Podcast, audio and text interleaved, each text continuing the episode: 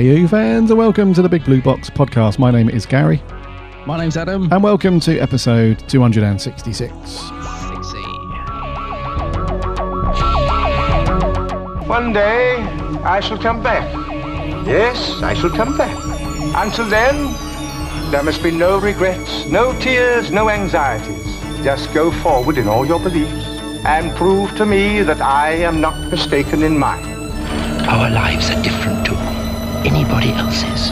That's the exciting thing. Nobody in the universe can do what we're doing.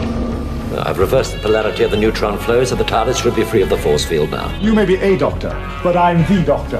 The definite article, you might say. The trouble with time travel is, one never seems to find the time. Change, my dear, and it seems not a moment too soon. Unlimited rice pudding, etc., etc. I am the doctor! For now, for this moment, I am the doctor again. The ground beneath our feet is spinning at a thousand miles an hour, and the entire planet is hurtling around the sun at 67,000 miles an hour, and I can feel it. We're falling through space, you and me. People assume that time is a strict progression of cause to effect, but actually, from a non-linear, non-subjective viewpoint, it's more like a big ball of wibbly-wobbly, timey-wimey stuff. I could be a curator. I'd be great at curating. I'd be the great curator. I could retire and do that. I'm the doctor. I've lived for over 2,000 years, and not all of them were good. I've made many mistakes, and it's about time that I did something about that. Bit of adrenaline, dash of outrage, and a hint of panic knitted my brain back together. I know exactly who I am. I'm the Doctor. Sorting out fair play throughout the universe. Howdy, howdy, howdy, do who fans? I hope you're all keeping well and safe. You've had a cracking week and that you've all managed to do something, Something Doctor Who, Doctor Who related. Related. Yes, indeedy. Welcome to 266, everybody. Newbies, newcomers that have jumped on board. Welcome, welcome. Long time listeners, welcome back. Welcome back to the show. In a week where we had another watch along and the mothball still kicking around on the Twitter. Yeah. It's pretty and good. Russell. Do you see Russell joined in as well? That's I cool, think those two have, um, yeah, they've got the, they can't leave it, can they? Which is great. I'm, I'm really pleased they've both stuck on Twitter. It's Hmm. brilliant. It's very cool. I saw a couple of tweets this morning, in fact, from the Moff. Nothing Doctor Who related, but he's just tweeting out some some old shows on BritBox that I think he likes. These tweet alongs are great because loads of little details are coming out um, from Moffat and, and Russell Hmm. uh, that we just probably never ever would have known. There's loads of little tidbits coming out on Twitter from those two, isn't it? Yeah, man. Brilliant. Yeah. I'm loving it. No, it's great because those two hold such a, a huge wealth of, of stuff that we'd never have never have heard or read about or anything unless. So I guess that's one of the good things to come out of the lockdown because unless they were on Twitter doing this stuff, chances are they would never have divulged this. Maybe I don't know if there's like a if they brought a book out in a few years' time or something like some behind the scenes stuff or another book in the same style as the writer's tale and stuff, then maybe. But yeah, I don't think we'd get to know any of this stuff really. It's really good. I would love it if Moffat did a writer's tale style book. I think someone asked him once in on stage, and he said no, he would never do it. But I, I just he's so fascinating on Twitter. The stuff that he, you know, he's very um, what's the word? He's very honest, isn't he? He's quite candid. Candid. Is that the word? Candid, yeah, And um, yeah, I just think he would. It would be great if he did a behind the scenes book like Russell did, because Russell's book is is it's one of the best reads. It's it's a great book, The Writer's Tale. So imagine Moffat doing one of those. It'd be brilliant. Yeah, it would be be very cool. We've actually got uh, a snippet, an exchange between the two of them in our in our new section coming up, which would be good to talk about. Uh, on this day, dude, saw this on Twitter earlier, which is very cool. On this day back in 1966, the Gunfighters episode two was broadcast. Was it? Yeah, don't shoot the pianist. All those moons ago. Is that what the episode was called? Yeah, don't shoot the pianist, eh? Because yeah, of course, back in the day, Doctor used to have little subtitles, uh, not subtitles, little episode titles as Yeah. well as the main story, didn't it? Which I often forget. Um, I did. I did. I'd completely forgotten it was called that. That's brilliant. Don't shoot the pianist. They're really funny for the gunfighters as well. So episode one was called "A Holiday for the Doctor." Yeah. Don't shoot the pianist. then Ep three was Johnny Ringo, and then Ep four was the OK Corral. As expected. Yeah. Brilliant. The gunfight. Uh, wow. Does that? I can't remember. Have I seen? Is that one that's partly exists? I can't remember. I, if I have seen it, it's a long time ago. Got, a feeling that's one that's. Uh, let's have a look. Uh, well, maybe it all exists. I can't remember, but so is that the one where he's got the toothache? Isn't it? That's the one. Yeah. Yeah. Deary me. Dodo. Dodo. Yeah. Yeah. Oh, crikey. Uh, so yeah, that was uh, yeah. I just saw that on Twitter. I thought that's really nice. Um, yeah, I haven't been up to too much, bud, over No? the last week. No, not much Been at all. I've had a really busy uh, week with work because it's the bank holiday here in the UK tomorrow. We're recording on Thursday, the seventh, and it's a bank holiday here tomorrow. So I've had loads of stuff to try and get ready and done for the end of week for work. So I've been quite busy. Mm, A busy Uh, bee. Yeah, plus it's been we've had Star Wars Day, obviously with May the Fourth. So I've been Yeah. doing some a load of stuff on my other podcast for Star Wars and all that jazz. So uh, yeah, not a lot of time left over for for Doctor Who. But I know that you've been up to uh, one thing involving a certain Blu-ray set. I know you've dived into some of that stuff. Yeah, God, yeah. So yeah, I was lucky to get the season fourteen Blu-ray set, which seems to have been an absolute fiasco for a lot of people. Uh, I don't know what the hell's going on, but seems to be a lot of people having orders cancelled and stock problems. I mean, I, I'm going to guess it's down to two things. Um, I'm going to guess it's down to the virus perhaps holding up production of the sets, possibly, because Amazon don't seem to have got the the amount they ordered or something. Uh, and I think it's down to scalpers as well. I think the stock that has made it out there, these blimmin' scalpers have been out and bought them in bucket loads and they're selling them on eBay for extortionate prices. It's a re- really sad to see. So I've got to be honest, I was genuinely so grateful um, when this plonked through my letterbox uh, the other day. I was just so glad to actually have it in my hands because I would have hated to admit missed out on this one. I really do feel for people who've, you know, some people who ordered it on the day of pre-order and, and haven't, um, their orders have been cancelled. So I'm so glad to have got it because I hate to rub it in, but it's of such a great set as you can imagine. Um, I've watched a couple of the behind the sofas, which is uh, always good fun. I think they've tightened up the editing on these as well because they really flew past. I've watched the first three. They're normally the first thing I watch as well. I don't know about you. I, I tend to go straight for the behind the sofas because I've normally watched the episodes themselves a few times. So I tend to watch all the extra features first, you know, all the new stuff. Um, and they've been great fun. Um, you know, it's just just brilliant. It's nice to see Sophie back on the on the panel as well. And Tom's on there obviously as well. Um, and I, I I did brave it. I I went straight in and watched the Sarah Jane, uh, well Elizabeth Sladen documentary. Oh. Whew, my word, my word. It it is beautiful and absolutely heartbreaking. I knew it was going to be. I mean, I I, I made sure I was on my own because I knew I was going to cry, but I didn't expect to be. I was destroyed in the last ten minutes, um, because Tom Baker's involved in it quite a bit. They talked to him, and he to see Tom getting so emotional. I tell you, it really, really hit home. it's such a beautiful documentary. Um, but I don't know if because have you has your set arrived yet? Have you got your set? Yeah, I got mine on Monday. Yeah. Yeah. So I'm guessing, have you had a chance to watch any of it yet? No, nothing, nothing at all. It's for, uh, on the list for the weekend, dude. Yeah. Yeah. Well, I'll tell you what, buddy. You you need to prepare yourself for documentary. But don't get me wrong, it is so good.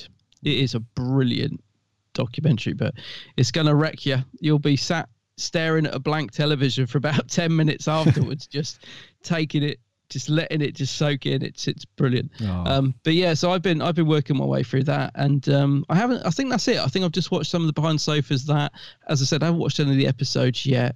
Um, package is beautiful though. Golly, binding man, you He's the man, isn't he? oh like the it's not just the box and all the stuff you know like the little envelope as you open the box but the booklet as well i was flicking through it. There's so much effort goes into these um yeah it's stunning it's stunning as i said i i, I just hope that they manage to make some more of these sets um, because I do feel so sorry for people that have missed out on this. Um, it's it's such a beautiful set. I mean, any sort of genuine Doctor Who fan that wants this in their collection deserves to have it. It's it's it's just brilliant. Um, Yeah, it was a so shame. I- Yeah, it was a shame because I saw a few websites that suddenly just put the uh, the in stock badge back on the website, so everybody jumped on it as you would expect, yeah. and then they got contacted to say no, we don't have them actually. So it was a real that was more of a I think that's more of a shame than just missing out originally. So if you when they first went up for pre order, I don't know how many months ago, dude, they went up, but um, Mm. and you didn't get one then, that's that's crappy. But then for and it was at least two websites that I saw that said, "Oh, we've got some in stock now, so jump on and be quick." So people jumped on and thought, "Yeah, I've got a second bite at the at the cherry," and then they got contacted to say, "Actually, no, that was a mistake or it's an error or something." So Yeah. that sucks, doesn't it? It, it really does. And I, I don't understand how it could happen because way back in the day when I had my little online shop, it was very simple. I put in the amount of the things that I'd got on, you know, on behind the scenes on the website. I'd put in quantity five for sale. And then once those five had gone, that was it. So I don't know how where it goes wrong because it doesn't seem to be just one website. It seems to be a few that have advertised it. People have bought it, and then two hours later got an email saying, "Sorry, we can't fulfil the stock." And I, I, I don't know the behind the scenes, but if that was me, I'd be fuming because you think you've got it in the bag. You're like, "Yes, I've got one, brilliant." And then to get an email to, I was like, "You must be destroyed." I mean. You, you know how fussy I am with my stuff as well. Like I love things. To. I always, uh, yeah, bit. yeah. When I go in the shop, I pick the best one, and you know, and so mine arrived with a, a slight ding in one corner of the set. The top right hand corner is obviously in the post, just bashed against the box. And it was sort of dented in. I thought, ah, that's a bit annoying. But as I said, with something like this, I just cannot complain because I'm just so glad to have it. Do you know what I mean? And it's a tiny, tiny little thing. Do you know what I mean? One of my Twitter followers sent me a picture of his set that arrived from Amazon. Absolutely wow, it's in such a bad state. I mean, if mine had arrived like that, I'd have been in tears. I think. I don't know if you saw the tweet. Did you? I didn't. But it, no. The box is all ripped. It's got a massive dent in one of the. It just looks like it's been kicked around the warehouse. I feel so sorry for them. Um, but most of the pictures I've seen, it looks immaculate. it's just so. I guess it's just one of those, you know, the luck of the draw. If your postman's having a bad day, he's probably kicked it down the road. But, um, but yeah, I'm just very glad to have got it. Yeah, And I same, hope I hope everybody else gets in. I wish the scalpers would just blimmin' do one because they're just making lives miserable. Um, Yep. You know, it's just yeah, it's just so annoying to see so many copies for sale on eBay for for literally hundreds of pounds. It's it's crazy. I don't know how they get so many, and I don't know what they can do about limiting these because even if you put it as one per customer, it's pretty easy to find a way around that. Isn't it? So I don't know what we can do to stop this, but um, Yeah, I know. It's a yeah inventory systems, eh? Probably Mm. running on Windows Vista. Blimey. That's probably what it the is. Past. Yeah, so yeah, I've been working my way through the Sims 4T set. Fantastic so far, just loving it. And I don't want to rush it as well because on the Monday that I got it, um, obviously I'm at home in a minute because of being furloughed and stuff. So I was like, yes, I got the whole day to watch it, despite my other half moaning, "No, you're always sat on the sofa watching the TV. You don't do anything." so I was Steady, thinking, yeah, you can just, yeah, I was just like, you can just. My new set's arrived. Just leave me alone. I want to watch it. And it was, it was so hard not to just sit there all day and binge it. Honestly, I had to sort of tell myself, right, that's enough. Save some for tomorrow. Leave the sofa for ten minutes. You know, it was. I could have literally just sat and blitzed the whole lot. I think um, it, it's that good. Uh, the only other thing I've been doing is um, I've been jumping into a lot of the Who Alex live streams, and they watched the War Machines, the Hartnell story Oh, nice. the, War the other yeah. night. And um, I, th- I can't remember when we reviewed that. We did review it, didn't we? We did ages ago. Yeah. Ages ago. Yeah, it's it's always been a Hartnell story that I really enjoy. Um, so I was hoping that they would enjoy it because it's that thing of you know when your friends watch something you really like, and you just think, oh, I hope they enjoy it, hope they like it, hope they see what I see in it. And I wasn't sure how that was going to go. Um, but yeah, they both loved it. It was such a, it was great. It was just so good to see them engrossed in it. And I wasn't sure how Liv from the Who Alex was going to get on with Hartnell. I thought she'll either like him straight away or she'll think he's too abrasive and that'll be it. Um, but yeah, she really liked him. So that was good. And really great to watch that story again. It's, um, it's a good one, that. It's a good one, The War Machines. It's very good. Do you want to know what we scored it? Yeah, I'm actually trying to find it now as we speak. Go on, yeah. It was episode 78, 78 there. we uh, yeah. which is quite a while ago now, and we both gave it an eight. An eight. An eight out of ten, yeah. Uh, Yeah, yeah. It's a good. It's not a great exit for Dodo. That's probably why I knocked off a score because she literally, um, what is it? She she gets a headache, doesn't she? She goes, "Oh, I've got a bit of a headache. I'm gonna go and take right, a, yeah. gonna take some time out." And then we never see her again. That's it. Yeah. Yeah, that was back on the 19th of February 2016. Blimey. We did that. Yeah.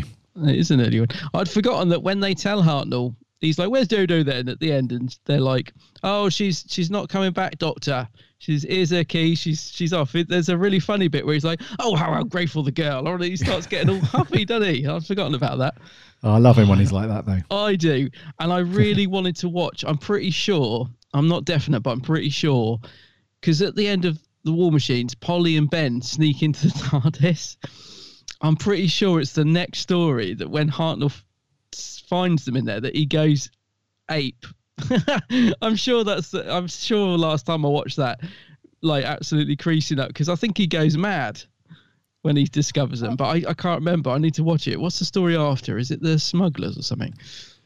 I'm sure he kicks off. He's like, "How how dare you come in the, the ship?" And he starts going mad. Oh, yeah, that's um, yeah, that's literally within 10 seconds of the next it's one. the very first scene. Yeah, The I really wanted to go on and watch it. In fact, I might watch it later, just even if it's just that scene. Yeah, it is, yeah, the smugglers, Yeah, yeah. yeah, brilliant. Yeah, just That's remember it. loving that. Yeah. So that's been me pretty much. Watch alongs and tweet alongs with Russell and Moffat and season 14. But I'm really looking forward to you getting into your set, mate. You're, you're going to love it. Just going to love it. Yeah, I can't wait, dude. It's um, I'm going to uh, shove a couple of hours into that at the weekend. Yeah, brilliant. Yes. It's really nice, isn't it, to have it just there? It's like a little little treasure trove just waiting for you to open it. Little yeah. treasure trove, yeah. Yeah. yeah, brilliant. Yes, indeedy. Uh, so that's what we've been up to. Um, so coming up in today's show, we've got one bit of news, a couple of bits of merch to go through, and then we're on to our review of the first part of the, ti- uh, the trial of a Time Lord, which is the mysterious planet, which is going to kick off our month. So those of you that didn't catch the end of the show last week, we're going to dedicate all of May to the Sixth Doctor story, the trial of a Time Lord, because we need to get through this box set. Adam and I have spoken at great length on previous occasions about how the heck we're going to get through and do this review. So we're just going to plow through it all. So we're going to get on to um onto the first part later on in the show. In the meantime, sorry, before we get onto that though, however, make sure you subscribe to the show on whatever podcast app you listen to your podcasts on so that you don't miss a show when that lands every Friday, or head over to the website, bigblueboxpodcast.co.uk. You can listen to all of the shows on there. Plus, there are buttons to link off to the various um, apps and networks, and we're on the socials too Instagram, Twitter, and Facebook. Give us a like and a follow over there as we chat Doctor Who throughout the week. And on the website, we had a bunch of reviews that went up from our awesome writing team. We had the Big Finish story, uh, the Sixth Doctor story, Cry of the Vultriss, which looks pretty good. Uh, and then we had uh, Jordan diving into the recent spin off, uh, the new countermeasures. Oh, yeah. Uh, which looks interesting. So, uh, the Movellan maneuver and the Dalek Gambit both look pretty decent. So, head over there and read those. All looks pretty good. Uh, right, dude. Should we uh, should we land and do a bit of news? We should. Uh, just before you do, though, mate, um, before talking of reviews, before someone goes and knocks a star off for my terrible memory again, it can't be the smugglers that he's kicking off because apparently, according to Wiki, it doesn't exist. So I must be mixing up with another story. So forgive my useless memory, but there is an episode where Hartnell kicks off about someone sneaking the TARDIS. I, I can't remember what it is. Somebody out there can let us know when they've listened to the pod because I really want to watch it again. No, it's definitely one of the following episodes to that. I remember. I'm It's- sure it is. Yeah, it is. Yeah, it's literally within the first 10, 20 seconds. A story just after that one. Yeah. Yeah. Yeah. Anyway, just wanted to clarify that. Right, let's do some let's do some news.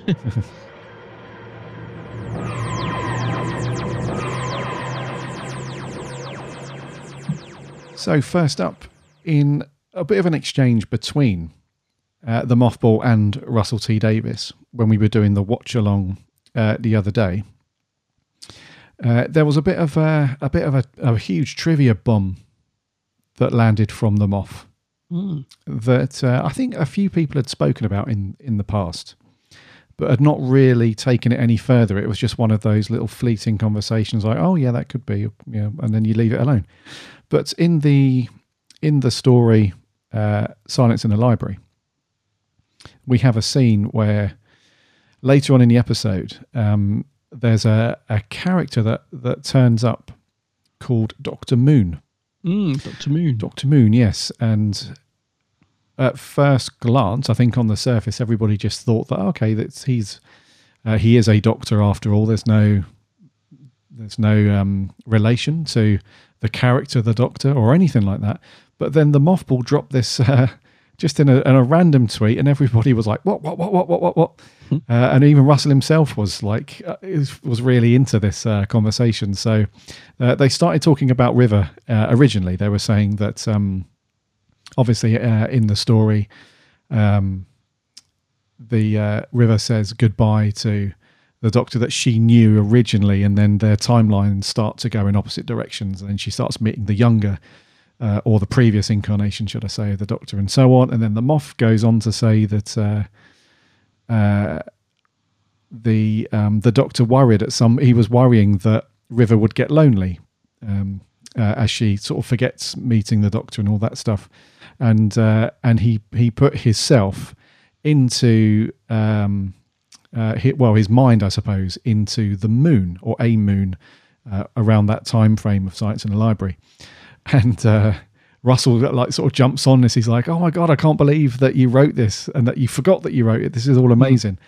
And uh, and then the Moff goes on to say that yes, the the every time he watches this story, he thinks back to that character Doctor Moon that we see later on, and he says quite obviously amusingly to himself that that is the Doctor. That mm. that that's a, a future incarnation of the Doctor, and nobody knew at the time. Nobody clocked that. Um, that in his mind he had worked out this whole storyline of, you know, however many hundreds or thousands of years in the future, uh, that this character would be would be the Doctor. And so when he dropped that bomb, everybody started thinking, actually, yeah, that does work. That that might actually mm. work, and everyone went nuts for it. So it's just another awesome thing that came out of the whole uh, tweet along and these little nuggets of of awesomeness that both the Moff and Russell have been dropping during these watch alongs. So, um, mm. uh, but what a bombshell do because we had this whole at the end of series twelve, there was a, a huge bomb that was dropped by the Chibbers, wasn't there? About uh, not just the the potential future um, uh, regenerations for the for the current Doctor and how they might handle that, because at that point we always assumed that with Matt Smith Doctor, we had a fresh reset of of 12 yeah. regenerations and how they were going to do that moving forward. But they kind of got around that, didn't they? They he very quietly and subtly just said, "Well, the Doctor's immortal, basically." Mm-hmm. Um, so there could be an infinite number of of Doctors before and and to come. So uh, we already had the whole mind melting breaking the internet of that stuff, and now the Moff drops this one. Actually, yeah, we've you've already seen one of them he pops up in this story. So yeah. this was really cool, mate. This is a, a, really cool little little thing that everyone jumped onto. Did you think this was cool? Yeah, I did. Naughty old Moff. Um, no, I just I love it actually, and it's weird because I um I really like uh, Silence and Library. I think it's a great two-parter. Um, I haven't watched it for a while, so it'd be interesting next time I do go back and watch it to sort of put that idea into my head as as I'm watching it. Yeah, it's a great it's a great idea. It's typical Moffat. I think he's itching to come back. You know, I mean, I don't know what he's doing these days. I don't know what he's working on. I'm sure he's keeping himself busy, but he. I love the fact he's still involved in it. Um, he's still clearly got a passion, isn't he, for Doctor Who? As has Russell. And I, I think all this watch along and all this interaction, and you know, bearing in mind that uh, Moffat was originally driven off Twitter because he used to be on it, and then you know, due to the negativity back in the day, he left because it was just well why would you want to be on there just getting that all the time? So it's great that he's come back and he's in a much more positive place and the fandom in terms of his era seems to have you know reflected on it and is in a much more positive place. So i think um, both him and russell were just finding this sort of newfound you know inner love uh, again that's always been there but you know with, like with most things, you walk away, you move on, you do something else, but then you always come back to that special thing, don't you? Mm. And I, yeah. I think uh, I wouldn't be surprised maybe not Russell so much, but I, I wouldn't be surprised if we don't see the mothball penning an episode again one day, not too in the not too distant future. I just I could just see him doing it because I, I think he'd love to write for Jodie. I, I just feel like he would love to have a go at writing a story for her. Um, I've nothing to back this up. I just feel that's just what my gut feeling is, and just just seeing his stuff on Twitter, I I can just imagine that happening, and I'd be all for it actually because um, I think that the the pressure of being a showrunner got to the Moffat a bit towards the end of the show. I think he said it himself. You know, he was struggling to pull ideas out of the hat and stuff. And he's, you know, he's, I think he said so. Like, I was just making it up as I went along, or so. You know, this is what I love about him. He's so honest. Um, but I think when the pressure's off and you're just allowed freedom to, you know, oh, if you fancy writing a story, he could be working on one now, and there'd be no pressure to finish it. He could just be thinking, yeah, when I've, you know, when I've got this to a place that I feel is good enough, I might just give the old chibbers a ring and say, oh, I've just found this script down the back of the sofa you might want to use, you know. So I, I just, yeah, I'd love to see it. I would love to see it. Yeah. Imagine, imagine yeah, if for the 60th, God, my mind's going into overdrive now. imagine for the 60th if you got Chibbers, RTD, and Moffat all all writing, coming together to write the 60. I mean, it wouldn't happen, but imagine that. Imagine that. That'd Three of awesome. Them. Yeah. Imagine there could be carnage in the writing room. Imagine if they disagreed on stuff and, you know, the writer's room turned into a bloodshed at the writer's room. oh, God, but yeah. Uh, yeah, it would be amazing to get those three together just to see what they come up with. Yeah, it would be great actually. I think um, I don't think he's uh, the only thing. Uh, he did that Dracula series earlier on this year. Yeah, I think he did with Mark Gatiss. I think. Yes, um, that's right. Yeah. yeah. there's nothing else on his radar. I don't think. I think he's writing something like a remake of Jekyll, which I think is going to be another. Uh, yeah, he's doing some. What did I see? Did you watch that Dracula, by the way? I did. Yes. First two yeah. episodes blimmin' brilliant. When they third one was, I don't know. I think the mothball had had a couple of glasses too many by episode three. He was on the wine, was, not he? Yeah. It was definitely trying to be different. I'll give it that. But the first, I mean, particularly the first two episodes, the one on the boat, episode two, mm. fantastic stuff. Yeah. Really, really creepy, scary stuff. Yeah. So I think he's continuing the horror theme. He's going to do a Jekyll. uh, a Jekyll remake for TV, it sounds like. But mm. other than that, he's not got much else on lazy bugger. yeah. Least he could do is write some Who. Yeah, come on, off. Uh, I like the idea of that though. For the sixtieth, get yeah, get them all back in and do like this epic big.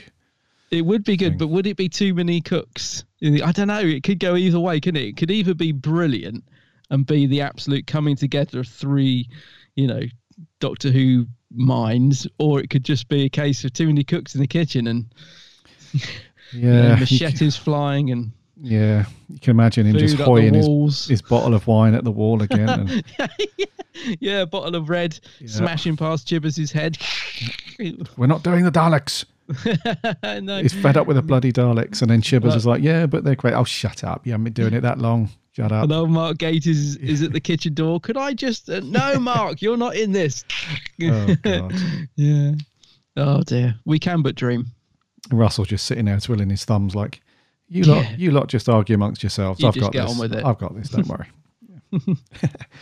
uh, so there we go. Yeah, it's a lovely. It was a lovely little nugget of of trivia that came out of the Moff's mind that was just really cool, and it does. Uh, I imagine they've got loads of those. Like if if they were to sit down and talk and record it and or write it even, I'm sure there'd be loads of those little things, and then we'd have to go back and watch them all again, and then you'd be like penny drop moment. You'd be like, oh yeah, hmm? now it makes yeah. sense. Yeah. Do you know what I love about the Moff as well? I'm just thinking about him, and I'm I'm thinking about every time we've seen him at a BFI event or or um you know, not a con, but just a sort of a casual event where he's turned up to be part of the audience or be on stage. He always just comes out. He's he always seems happy to just come out and sign, and it's like he feels like, yeah, right, okay, I've done it here. I, you know, just get plunk my bottle of wine on the side like he did at the BFI. Come on then, let's let me sign all these. He, he never seems to have an issue with it. And I, I don't know, maybe I can only talk by my experience. I've seen him a few times. You know, the class premiere, he just stood at his table with a glass of wine and was happy to sign all day long. And I just love the fact that he's just so come on them. He just gets on with it. It's none of this. Oh, I haven't got time now, or you know, it's you know. It, I just I just like them off. I got a bit. I got a fondness for him. I really have. Yeah, no, I have. still got my wine, st- and it is wine stained. I've still got my wine stained class postcard signed by him. He's spilled wine all over wine. it. Yeah, great. I, I do like the man. Yeah, we gave him a fair bit of uh, of stick uh, back in the day when we were reviewing some of the uh, some of his era. We really did. We, we we gave him some stick, but at the same time, he also did some some amazing Doctor Who. But what I like, he- he's always um he does take on board criticism though. He doesn't. He's quite happy to. He gives as good as he gets, but he will take criticism. That's what I like. Even in interviews and stuff, he's quite happy to say if he's got something wrong. He was talking about the kiss, wasn't he, the other day? Amy kissing the Oh, doctor yeah. at the end of whatever episode that is, which I've always disliked that bit where she throws Matt against the TARDIS. It all gets a bit, Ooh. and he did say the other day, yeah, I was wrong. You know, he said in my head it was great, but and they told me not to do it, but I, you know, I still went ahead with it. He said, but looking at it now, it's wrong, and I think, yeah, you know, he's he will admit when he's got something wrong. Again, that's what I like about him. He he does take criticism on the chin, but he will tell you if he thinks you're wrong as well. Oh, of which, course, uh, yeah. yeah, which is great. That's all good. So there we go. Some little trivia being dropped there by our previous showrunners, which is great. Yeah. Some merch, dude. Oh, get old grumpy ball bearings in then. Merch corner. Merch corner. Merch corner. It's a bit rubbish, but it's pretty. It's very pretty. Well, there you are, young man. What do you think of that now, eh? A Viking helmet. I know, it's on the telly. It's everywhere. I don't know whether to be impressed or disgusted. I work in a shop now. Here to help. Oh, grumpy. Have you get? Is he? He looks a bit shiny. Has he had a new paint job? But you haven't given him a. You haven't been giving him a paint over, have you? We've buffed him up. He looks a bit shiny. Yeah, he looks like he's glowing. We had to do something, dude. we had to do something in our garden, in the back He was garden. letting himself go, wasn't he? Well, yeah, in the back garden, there's just uh, there's a some track lines that just run around the outside of the lawn, where he's just going round and round and round and round. He's I like, attached a mower to him the other day. He went mad. So as a result, he's got bits of grass and mud all over him, and cleaned him up a bit. He's still not happy. He's never going to be happy, is he? But No, he's never happy. There we go. Uh, he has let us know that we got some cool big finish on the way. And the reason why I wanted to highlight this one is because uh, this was recorded completely uh, remotely Yeah. during the lockdown. So, uh, in a few days' time, on the 12th of May, we're going to have Doctor Who Shadow of the Sun uh, landing at Big Finish. And uh, it's going to star Tom as Fourth Doctor, obviously, Louise Jameson and John Leeson as K9 dude. Yeah, K9. And uh, yeah, it's uh, it's been written by Rob Valentine. So uh, this is kind of cool because uh, it can be very difficult to, as a podcaster, I know it can be very difficult to try and get your audio, especially for vocal tracks, sounding as good as they can be when you've not got the ideal environment. Now, usually the guys at Big Finish have got uh, they haven't got like a huge, massive, state of the art studio, but they do have a very good uh, couple of booths to record in. So they've got it very well sound treated and they've got decent equipment and stuff. And then their post processing is very good. But that's when you've got the ideal uh, environment to do that in. So when you've just got somebody at home in their front room or their kitchen and they've got we don't know what type of microphone equipment they've got or anything like that, it can be a real challenge for the audio engineers to try and get that sounding as good. It can, so I'm really intrigued to see or to hear how this is going to sound. Um, uh, as they've all done it remotely from their homes, and also you've got the compression factor as well. So when you're recording over Skype or Zoom, whatever, they compress the audio down so that it doesn't, you know, so the bandwidth isn't as high. So you, to try and stop lag and all that sort of stuff. So the audio is not going to be as clean anyway when it comes through at the other end. So I'm really intrigued to find out what's going on. And the story itself sounds kind of cool. So the blurb they've got with this one is uh, after an accident, the TARDIS lands on a luxury starliner. Leaving their ship to repair itself, the Doctor, Leela, and K9 find themselves facing a great terror, mingling at a cocktail party. uh, something seems awry behind the pleasantries, however. Guests are going missing and equipment is breaking down. When the Doctor investigates further, he discovers that the Starliner is literally on course for disaster. Uh, but no one seems surprised by this information, still less troubled. What's going on? And can the Doctor and his friends save everyone when nobody wants to be saved? Mm. That sounds intriguing. It does sound good, doesn't it? Yes. And uh, this is also the first, uh, due to lockdown and everything, this is the first Big Finish story that will be a digital first release. So the mail out of the physical edition, the CDs, are going to be obviously delayed uh, Mm. because of what's going on, but you will be able to download it from the Big Finish website, or if you've got the app, you'll be able to grab it from there as soon as that's released. So uh, that might be a good testing ground for them actually, because I know that over the past year or so, they've they've cut down on the, the amount of physical releases, Yeah. and I've really tried to push the digital stuff. So this might be a good test to see if people will actually. I know it's not exactly a fair test because a lot of people will have to do it, but it might be a good sort of dip their toe in the water to be like, okay, maybe we could push out the digital stuff and not worry too much about uh, the time it takes to get CDs out to people. But yeah, this sounds like a cool story anyway, dude.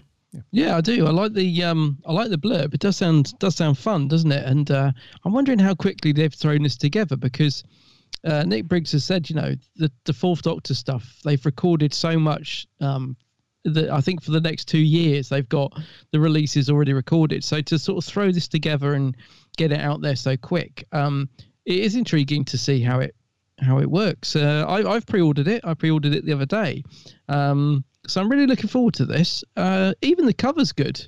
Like the cover doesn't look like it's been mashed together in five minutes, does it? It looks like someone spent a lot of time on that. Yeah, Simon if it- Holub. Is it? Who is it? Simon Holub.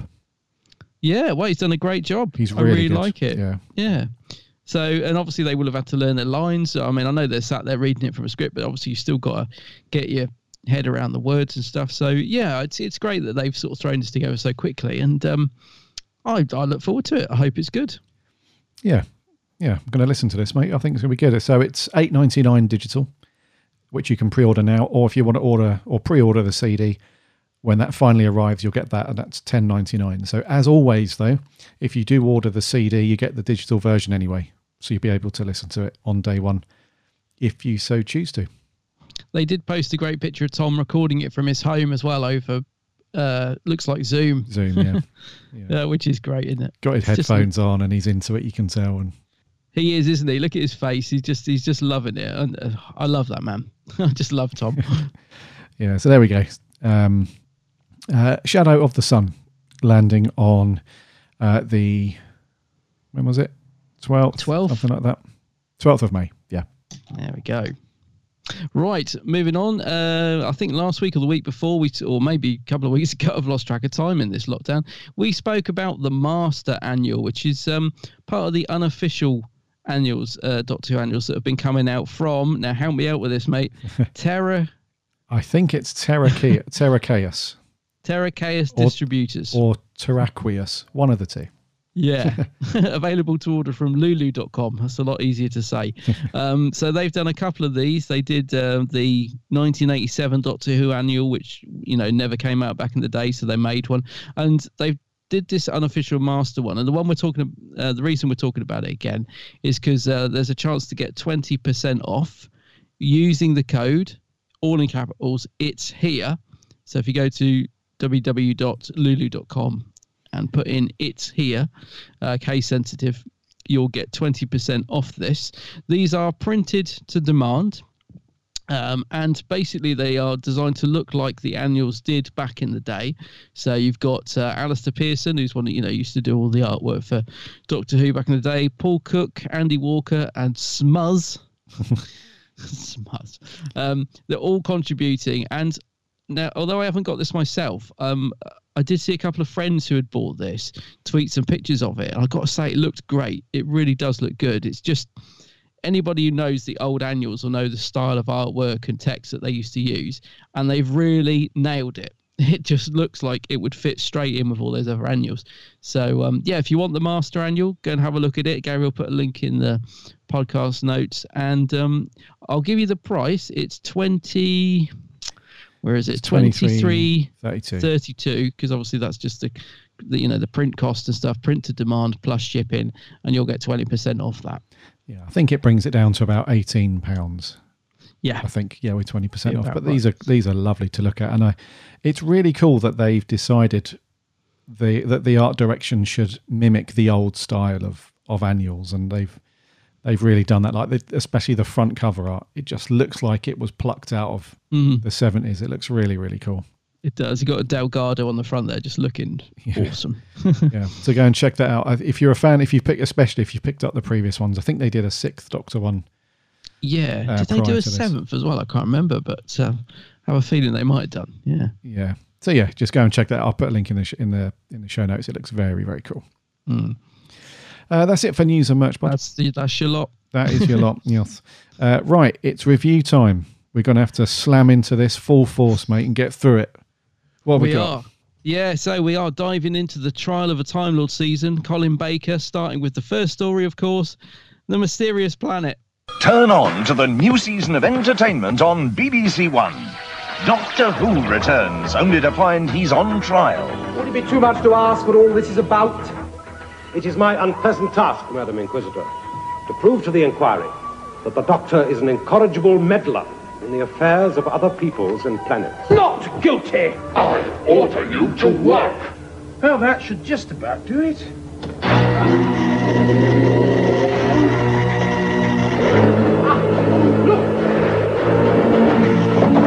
Use your tracer disc. We must report back. I am Katryca, Queen of the...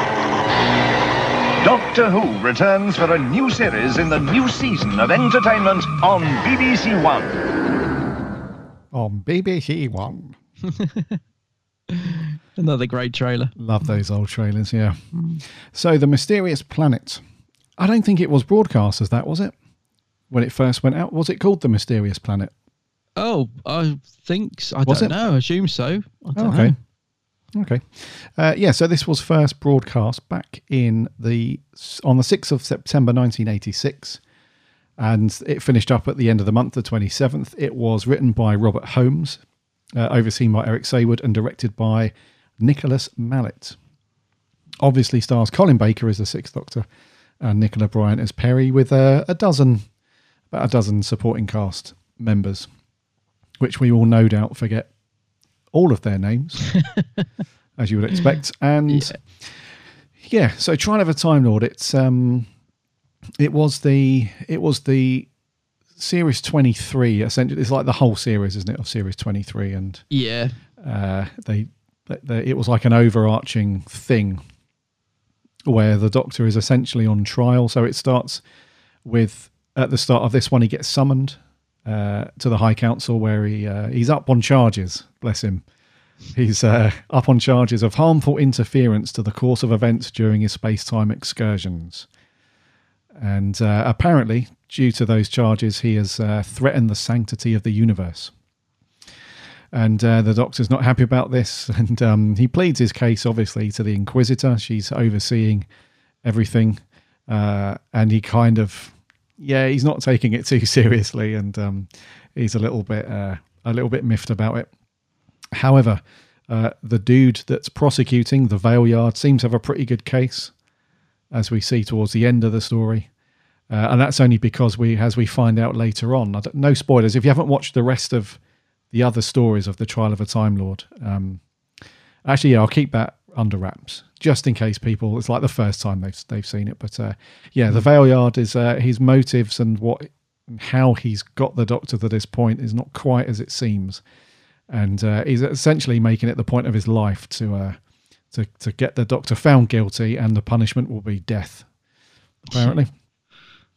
Uh, so yeah, so this is like the first phase of the Valeyard's plan. Essentially, is to review the past interactions of this uh, of the of the Doctor, where they land on a planet called Ravolox with Peri, and they uh, they're essentially just having a look around. Really, um, Peri wants to find somewhere fairly quiet and nice, and but was you know as as the case of all Doctor Who, as soon as they land there, something's not right. The Doctor wants to investigate.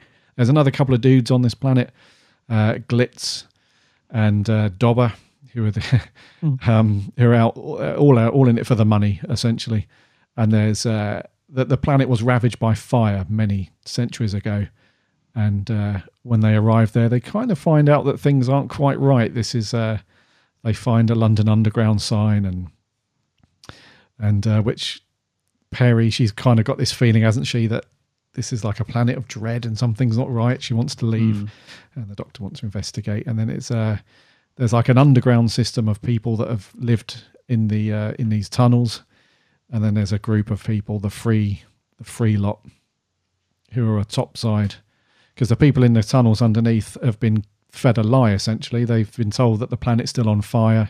Uh, it's not habitable, but they're- it's fine. There's a there's a tribe of people who are doing pretty well. Hmm. So, the first part, do Mysterious Planet. What you got on this one? Mm. It's funny because on paper it sounds quite intriguing, doesn't it? A planet that's like Earth, marble arch signs, ravish fire. It's, it does sound quite good, and it's written by Robert Holmes as well, who's, who's a great writer for Doctor Who. Um, I, I, it's funny because every time I put this on, that just that opening shot takes me back to when I was a kid first watching this, and I remember thinking at the time because Doctor Who had been off air for over a year.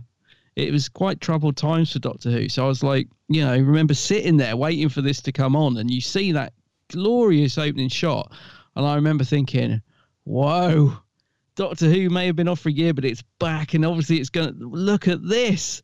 And then we cut to the courtroom, and um, it pretty much goes downhill from there. Really, it, it's sort of it's it's a plodder. Um, and I must admit, watching it again yesterday, I the first two episodes I was sort of enjoying it. I was thinking, okay, actually, yeah, there's some good stuff going on, but it it does fizzle out and it does plod along. It, it's it's just considering you know they wanted to come, they really should have come back with a bang.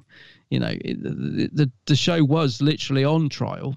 You know, the BBC wanted to get rid of it. They they'd already tried, hence the hiatus. Um, so they you know they managed to get it back. And as I said, that opening shot is so promising. Um, but you can see that a lot of the budget went on that because the rest of the episode doesn't look particularly great. And yeah, it's it's not bad, but it, it's not great either. It's just what I would call a very average episode of Doctor Who. And considering, you know, the circumstances surrounding this at the time, I think really it should have been a lot stronger. Um, uh, particularly is some of the cast in it as well. I, I, I mean, I like this idea of the trial. I didn't like it at the time. As a kid, I found it really annoying um, that they kept interrupting the story. I hated this back in the day. Um, well, I hated it, but I didn't like the whole trial idea at all when I was younger, when I first watched this. But over the years, I've I quite like the concept. think, yeah, it's a really good idea to have the Doctor on trial and Gallifrey and the Valeyard and all that stuff. I, I actually quite like that side of it now. But it does pull you out of the story, keep breaking it up. And I think it wouldn't be too bad if they were saying anything that added to the story. So I, even if you know the trial scenes added something, it would be good. But all they do is say, "Why are we watching this? This is pointless.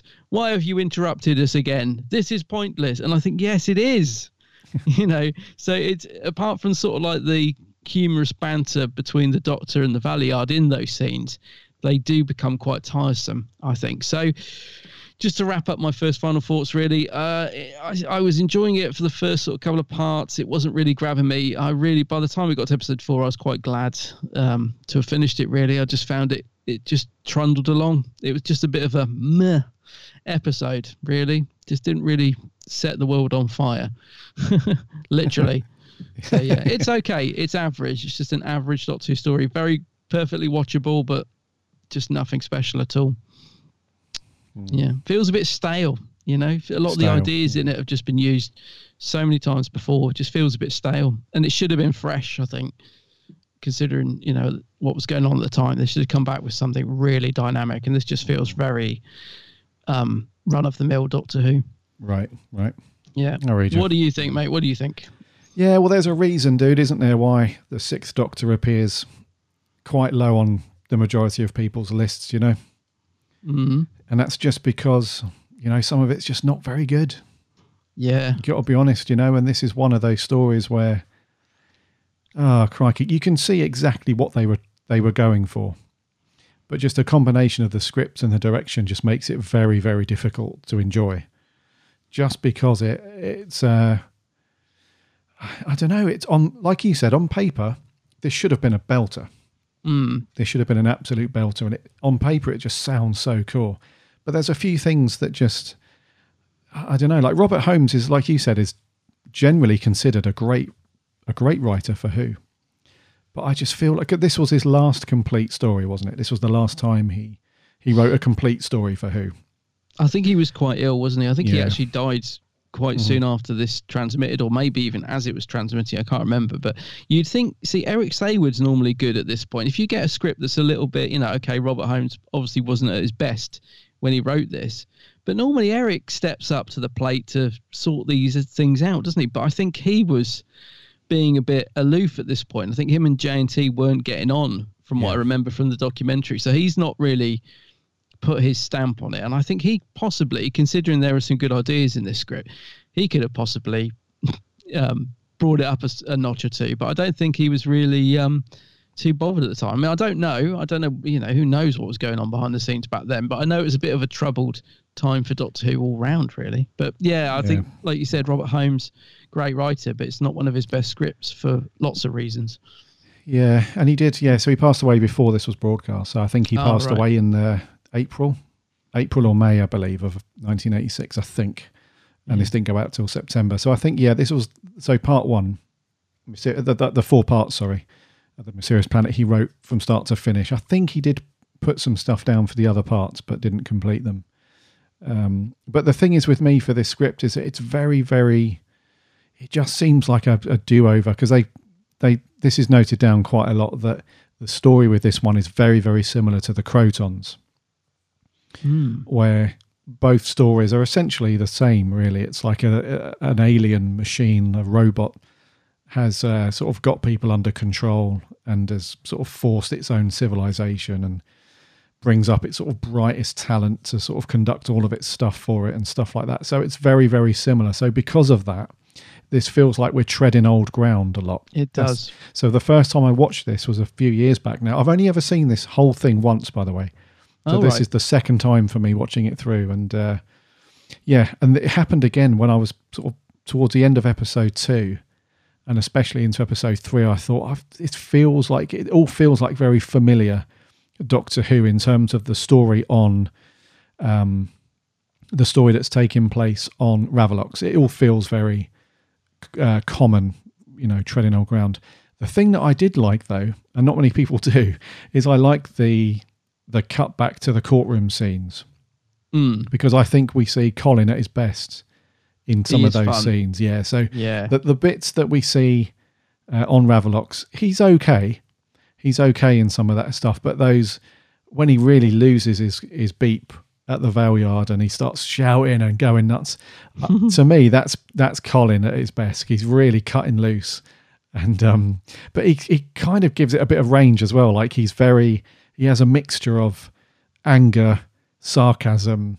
Um, uh, what's the other word I'm looking for? Sort of. Uh, um, He's quite flippant. flippant, yeah, and all that stuff. And uh, there's another good word as well, indignant, yeah, Mm. uh, to all of this stuff going on. And he plays those things really well.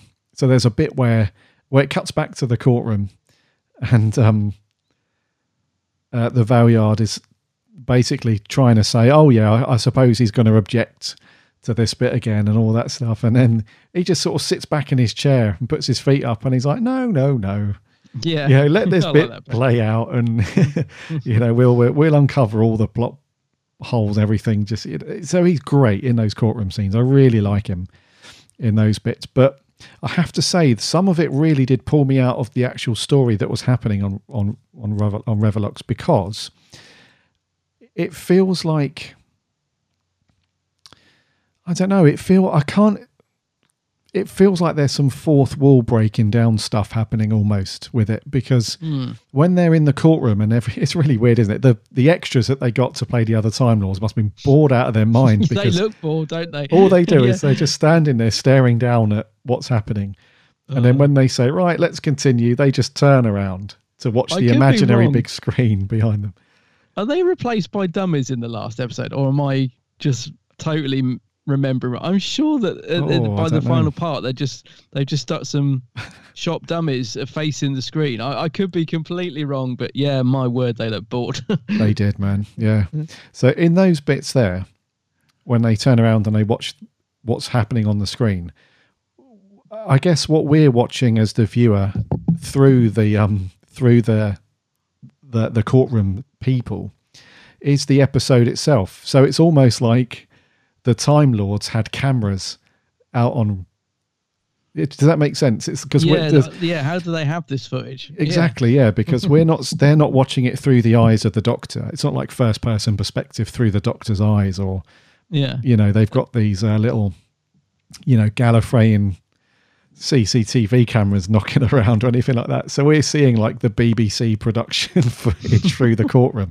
So that it kind of um, it kind of pulls you out a bit, and it almost. I, I mean, I guess that's kind of the the point where it's trying to make you feel like you're observing along with the the council what's going on, so you can make your own mind up as well about whether the doctor was doing the right thing or not, and that kind of thing. But it just felt a bit weird. Um, but I do like the idea of it though. It's a it's a cool it's a kind of a cool concept to cut back and and do that stuff. And and it's cool how they progress through the Trial of a Time Lord story as well, where they go back in in the past, and he's because the Valeyard's basically saying, look, I'm going to take you through a, a whole time period of the Doctor and show you all of his mess ups, basically, and everything that he's done wrong. So I like that we do the past, present, and in the future stuff as we go through. But uh, yeah, so I think overall it's um it's a bit of a hard one to kick off the series with. It's a bit like you said, a bit ploddy, a little Mm. bit um It's a bit by numbers, isn't it? Yeah, exactly, doctorly By numbers, yeah. Yeah. I think also that you're saying about the the cutbacks as well. I think that's the thing because it, you know, the Valeyard's using it to try and prove that the Doctor's meddling causes people to die and stuff. But um, I don't know if if they were watching Revelation, uh, no, not Revelation. Resurrection of the Daleks when everybody blimmin' dies. I mean, Eric Saward kills, or then you would think, yeah, I mean, he's you know he's got a point. There's death every two minutes, you know, but he's showing this you know Ravelock story to the court, and not a lot's really happening because I kept thinking, what is the point he's trying to make? He's showing shows the Doctor and Peri walk through the forest because they've just landed, but yeah, um, yes, there is a people dying towards the end of this episode, but I, I kept thinking all the way through this this story isn't even sort of backing up what the Valeyard is trying to do anyway. It's kind of just it's almost as it almost feels. I know this isn't the case, but it almost feels a bit like a Shada, where they had the footage and thought, right, how can we incorporate this story into, you know, this unused footage? How can we use it to make a story? Because it doesn't really translate to what the Valeyard's trying to do. I don't think. Um, so it seems like a perfectly sort of watchable story that they're watching. But yeah, you're not sat there thinking, you know, oh yeah, the doctor shouldn't have done that, or you don't question really what the doctor's doing at any point during, you know, what they're watching. I don't think even at the end where people are dying, the doctor doesn't really do anything specifically that causes that death, apart from you know setting the machine to blow up, I suppose. But yeah, I don't know. I just don't think the story really um, translates to what the Valeyard was trying to do. It doesn't really show on screen that the Doctor's meddling has has caused anything particularly bad in terms of you know that bad, if you like. yeah, no, I read you. Mhm. Yeah, and it's it's a very thin man. It's a very It- thin. thin, uh, yeah. The Valeyard is essentially. It's hard to. It's hard to say some stuff about that without talking about what he does in future stories. Yeah, that's why what I he was, does it. yeah, that's what I Um, was trying not to do. Yeah, because yeah. I, I, I I know there will be you know listeners listening along and watching this as we do it for the first time, so I don't want to jump ahead Exactly, too much. yeah. So yeah, that's why I was trying to be a bit guarded. I think the other thing that with this story as well, though, the fe- the reason it feels quite ploddy is I I don't know about you, but I feel like that half the cast are really going for it. so half One the cast, I think, are, Yeah. Colin, yeah, Colin, And another um, one. I think Joan Sim as well, normally known for what? That? I was going to say, yeah, Joan Sims, yeah. Joan Sim, normally known for sort of comedy, but she's playing it very straight. I think she's really good in it. But then the other half of the cast are so flat. Those two guys working with Drathro are absolutely awful. Um, and I don't know what they're called. That'll surprise you. I try. I tried to write it down. I think it's Tandrell and Humker, possibly. Um, they're so boring that yeah, I mean their performance as well, the way they deliver their lines. I mean, who was the director? Nicholas Mallett. I would have been. I wouldn't have had that. They they just mumble. There's no there's no sort of you know there's no urgency or anything in anything they're saying. This you know they're just literally reading their lines. And I I thought at first are they trying to be robotic? Are they trying? Are they doing this on purpose? Are they trying to be unhuman or what? But they're not. They're just talking like this, and well, the robot's going to kill us if we don't work together. I'm thinking, God, put some blimmin' effort in, guys. You're in Doctor Who. Yeah. You know, they they were particularly bad, but there's a couple of the other members of the cast as well, which I just feel like and we've said this before. It just feels like they've turned up on set, right? You know, I'll read my lines and then I'm going to go home and. And I, I think they let the side down because I do think people like Tony Selby, you know, as, as Glitz and um, Glen Murphy as Dibber, they're great characters, and you can see that they're really into the story. They're really trying to sort of give a performance, and so I feel like, yeah, Joan Sims, Glitz, Dibber, the Doctor, all sort of really trying to inject some energy into this story. The rest of the cast, and I'm quite disappointed in um, uh, what's his name, Tom Chadbon as Merdeen, because Tom Ch- Chadbon now. did you? I mean, I'm sure you do. He's obviously um, City of Death. He's Duggan, isn't he? Yeah, yeah. Great character. We love Duggan. He's really into that part. You can tell he's loving it. He's also in Blake Seven, a great character in Blake Seven. So when you, when I see John Tom Chadbon's name on the cast list, I'm thinking, yeah, great. And he's he's really drabbing it. And he doesn't again, he just doesn't feel like he's really bothered about being in it. Um, so I feel like half the cast really let this story down. They, there's just no energy from them at all when the other half are really sort of trying to go for it. Um, and I think that lets it down as well. Yeah, no, I, I kind of agree, mate. It's what I was saying earlier. The the direction, along with the script, just make it a real slog sometimes to get through, because there are there is some good stuff in it. There's some there's some great ideas and some good little good little nuggets of stuff, but it's all just wrapped up in this very kind of middle of the road paint by numbers thing going on. And I've got to put it down a bit to the direction as Yeah, well. I agree with you. The direction is is pretty flat in there. Sorry uh, to Nicholas Mallett, but yeah, it is pretty flat. Um, because the sets as well. You got. I love the staircase from like the old tube station. It's all darkly lit, and there's a marble arch sign on the floor, all dirty. Yeah, that's great. So you get all that, and then they go from that straight into a really brightly lit, tacky looking corridor, and it's it's just a shame, really. I mean, I know the director's not responsible particularly for that. That's the production side of it, but you know, I the the two, I just find it quite jarring, really. You sort of get this sort of gritty side of the story, and and then you go from that to almost like, um, I mean, the thing that Drathro's living in, his base, is just looks like a sort of princess fairy tale door castle. It's it's you know, it just looks really tacky. I think, oh, what a shame. Yeah. That's because all the money went on that blimmin' opening shot, isn't it? Colin said it. All the money went on that opening shot, which does look amazing. it does by the actually way. for its time. It looks really good. Oh, it Yeah. still looks good, doesn't it? Yeah, but it is great.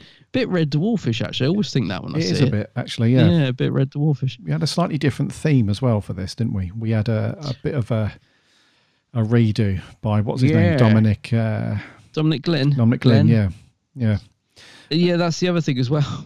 I've never been a fan of the theme. I know it's not as. Uh, I think it, I think he said he was given very little time to get it together, but it's a really it feels very flat, doesn't it? You know, like the Davison theme goes straight into it, and it's. But when this this one sort of again, I hate to use the word, but it just plods, doesn't it? And even when the first few notes of the Doctor Who thing come in, it's just like do do do. It's It's a- really yeah. really subtle, and I don't know. I've never been a particular fan of this particular theme. I have to be honest. yeah, it's a good opening shot though, like you said. Great yeah, little- brilliant model shot, and and the music in the episode itself's pretty decent. Um, I actually well, quite like it for the most part. Yeah, Yeah, I quite like it. Yeah, It did did Dominic do the theme? Did he do the instrumental music? I mean, or was Uh, it someone else? no, he did. Yeah, he did that as well. Oh, he did that. So I like Yeah. the instrumental music in it. Yeah. No, it's pretty good. Yeah. Mhm. Okay, what did you think to the? Uh, we'll get onto some characters in a second, but what did you think to the idea then that Ravolox was Earth? Something that the Chibbers completely ripped off in uh, Series 12. I, I liked the idea because um, I, I'm not sure if I missed it. I, I was waiting for the explanation though, because the doctor's convinced it can't be at the beginning, isn't he? He's like, well, it can't be Earth because it's in the wrong place and stuff like that. So did, did we find out why that had happened? We do, but not until later on. Uh, ah, right, okay. Because I, I thought I'd missed it. Because I did, I got to admit, I did zone out a few times uh, during this. Um, and I, that's the other thing. Whenever we review an episode, I do try and make myself really watch it. You know, like when I'm watching something just for fun, like not for the podcast, you know, I do. I'll be on my phone and because I've normally watched it a hundred times before. But when we review an episode, I do really try to watch it so that I don't miss stuff. Um, so I'm glad I didn't miss that then because I didn't get that at all. But I like that idea. I think it's a really good idea, and I feel it should have been a bigger reveal though, because you you get the mystery at the start. And I thought that's why I liked the first episode, uh, probably the best out of the four. I thought the first episode sort of gave us some really good mys- mystery to solve. Um, like you know, is it Earth? Is it in the wrong place? Who are these guys? This could be the underground tunnel. Um, this could be the underground. I mean, so that was all good stuff, but it didn't feel like it was. I feel like the reveal should have been bigger. It it sort of seemed to fizzle out, didn't it? A little bit. Didn't didn't Yeah. go anywhere. Yeah, because it's I like the build up to that mysterious part of it as well. You know, as the name suggests, but the because that's that's the thing as well. It's um the name of the story is is a bit of a giveaway. So you think that they would explore that a bit more about you know the planet and stuff, but you know essentially it's just it is Earth. It's just been relocated by the Time Lords. So. Uh, but they don't dive into much of that stuff in detail in this story. It's just it leaves you a bit hanging. It's like okay, well, because it's such a cool thing when they're in that tunnel and she sees the um Marble the, Arch. the Marble Arch tube. Is it the tube sign she sees? Yeah, yeah, yeah. and that stuff. And you think, oh, what's going on here? And but then it sort of get yeah gets left behind a little bit. But it's a great theme, and I, you can see why Chibbers wanted to rehash it a bit because Mm. it's a great sort of concept to throw in there. But I, I actually think this this version works better if they'd have just explored it a little bit more. Yeah, exactly. It Yeah. definitely needed to be explored more. Yeah, Yeah, because the I mean, if you- used it more of a sort of a climate change mechanism to sort of Mm. slam in, in your face about you know what's ultimately going to happen to the Earth if we don't sort of change our way, sort of thing. Whereas this is there's none of that going on with this one. It's literally just pure plot part of the story sort of thing, but it just fizzles out. Yeah. That's that's what I was saying. It, I think Eric Saward should have tightened up a few of these ideas because you have got some good ideas. and You got the the beacon that they're worshipping. You know that tribe, which is mm-hmm. actually just a beacon that's malfunctioning or whatever. So you have got some great ideas. They're just they're just kind of put in there, but not sort of really utilized. And again, as I said, I think a script editor maybe that should have been tightened up and and expanded on a little bit. I Yeah. get they're trying to bring it in later on in the trial story. I get all that stuff, but yeah, it does leave you feeling a little bit unsatisfied by the end of the story. Um, and I think this would be a lot less fun to watch in a sense. I think this would be a real, real slog if we didn't have Dip, uh, Glitz and Dibber, um, because they bring in the comedy element, don't they? They're a Yeah. good double act, and that's one thing Robert Holmes is great at writing. Actually, I think he always likes to have a double act. Um, he wrote one of my favorite Blake Seven episodes called Orbit, which has got an amazing double act in in that. Um, so yeah, if, if you took Glitz and Dibber out of this, um, it would be really hard going, I think, because they do add some nice relief, and there's some great scenes between Glitz and the Doctor um, as well. I think there's some good chemistry between those two. The Doctor's just like, who is this rogue? Um, so that's all good stuff, but. It's weird, isn't it? He changed his character quite a bit, Glitz, between this and Dragonfire, I think. Uh, not change his character, but he's he's a bit more ruthless in this. He was going to kill the Doctor, wasn't he? At one point, in the very first scene, he's going to shoot him in the head. He was, yeah. There was a, Yeah. and there was a, I think both of them. Well, actually, I think more so Dibber. So Dibber, Dibber. there's a few scenes where he's ready to just open fire on people, and Glitz is like, no, no, no, we've got to think more about this. We've got to be cunning, and we're going to need these people later, and all that stuff. So he's a bit of a, he reminds me of a bit of a Dell boy. Glitz. He's a bit, yeah, yeah. he's very much out for himself, and he's always he seems to have a, a plan up his sleeve a lot, but very rarely does it pan out and work for him. But um, there's something about his character, though. There's something about uh, uh, about Tony Selby, the way he plays it. It's just I don't know. He's got like a charm, like a niceness about him. So you Yeah. can tell he's a bit of a rogue, a bit of a mercenary, um, uh, sort of in it for the money, out for himself sort of character. But I don't know. He's got this kind of. he- He's definitely not like a, a tyrant or a murderer, is he? Because when Peri gets thrown into the cell with those two, Mm. he's actually really friendly to her. Um, Yeah. and they start talking about stuff. So you can tell that he's just not, you know, he's not nasty to everybody. He's just got a very, he likes to plan his ruthlessness in this one a little bit. I think it's fair to say. And then when we He's a see him, likable rogue, isn't he? yeah, and then when we see him later in Dragonfire, he's um, he's mellowed a little bit, and he's not so. I think he's just happy just to be somewhere where he's not wanted for a change in Dragonfire, and he can just have a drink and and chill and stuff. So, but yeah, he is quite different by the time we meet him again. Do you think he works best when he's with Dibber, or do you prefer it when he's on his own? I think he's. Well, I, I I don't like one over the other. I think he's work he works fine with in both. So when he's with Mm. Dibber, he's very good because they bounce off of each other. Yeah, I think so, yeah. and so Dibber seems to be like uh, because he's a lot younger and stuff, not as much experience. I think he's more willing to just sort of run in and open fire, get the job done quick. Whereas Blitz is more like, yeah, don't worry, we we're going to need to play the long game a little bit. So you know, put your gun back in your pocket, all that stuff. But when we see him on his own later on, he still um he still works really well because he bounces more off the doctor in that one, and he's more yeah Yeah, he works well with McCoy, doesn't he? He Although I does, haven't watched yeah. Dragonfire for a, a while. And we have we reviewed it? We Yeah, we did, yeah, didn't we? we- Yeah, yeah. Um, what about Joan Sim then? Because I, I saw a little smirk on your face when I mentioned the name. Because obviously most people will associate her with the Carry On films, and she's great in those. But what do you think of her in this with her big flowing red locks? That's not her hair, is it? I don't Is it? don't think so. No, don't um, don't ever remember having ginger hair. But anyway, yeah. What do you reckon to Joan Sims in this as Queen Katryca? Katryca, yeah. I, do you know what? In the first couple of scenes, I really liked her, Hmm. but then uh, the the bit where they blow up the totem, as they call it, Yeah. after that point, they kind of go on a bit of a a bit of a witch hunt, don't they? And they start looking, hunting down the people that are coming from underground because they want to seize the the planet back and that sort of thing. Yeah. From that point on, I just found it one extreme to the other. So you mentioned earlier that some of the cast are into it, some of them are not. So you've got some people that are really just like, I can't wait to get paid by the BBC at the end of this. And then when Yeah. they, when they're in the scene and they're not talking, you can just see that in their minds they're like, I've really got to stop at Tesco later. I've got to get that lamb, that shoulder of lamb. Otherwise, the missus is going to go. They've got that sort of face going on. So, and then you go to the other extreme where you've got um, you've got Joan Sims, who is literally just. It's almost like she's she's in a school play, like a high school play where she's um.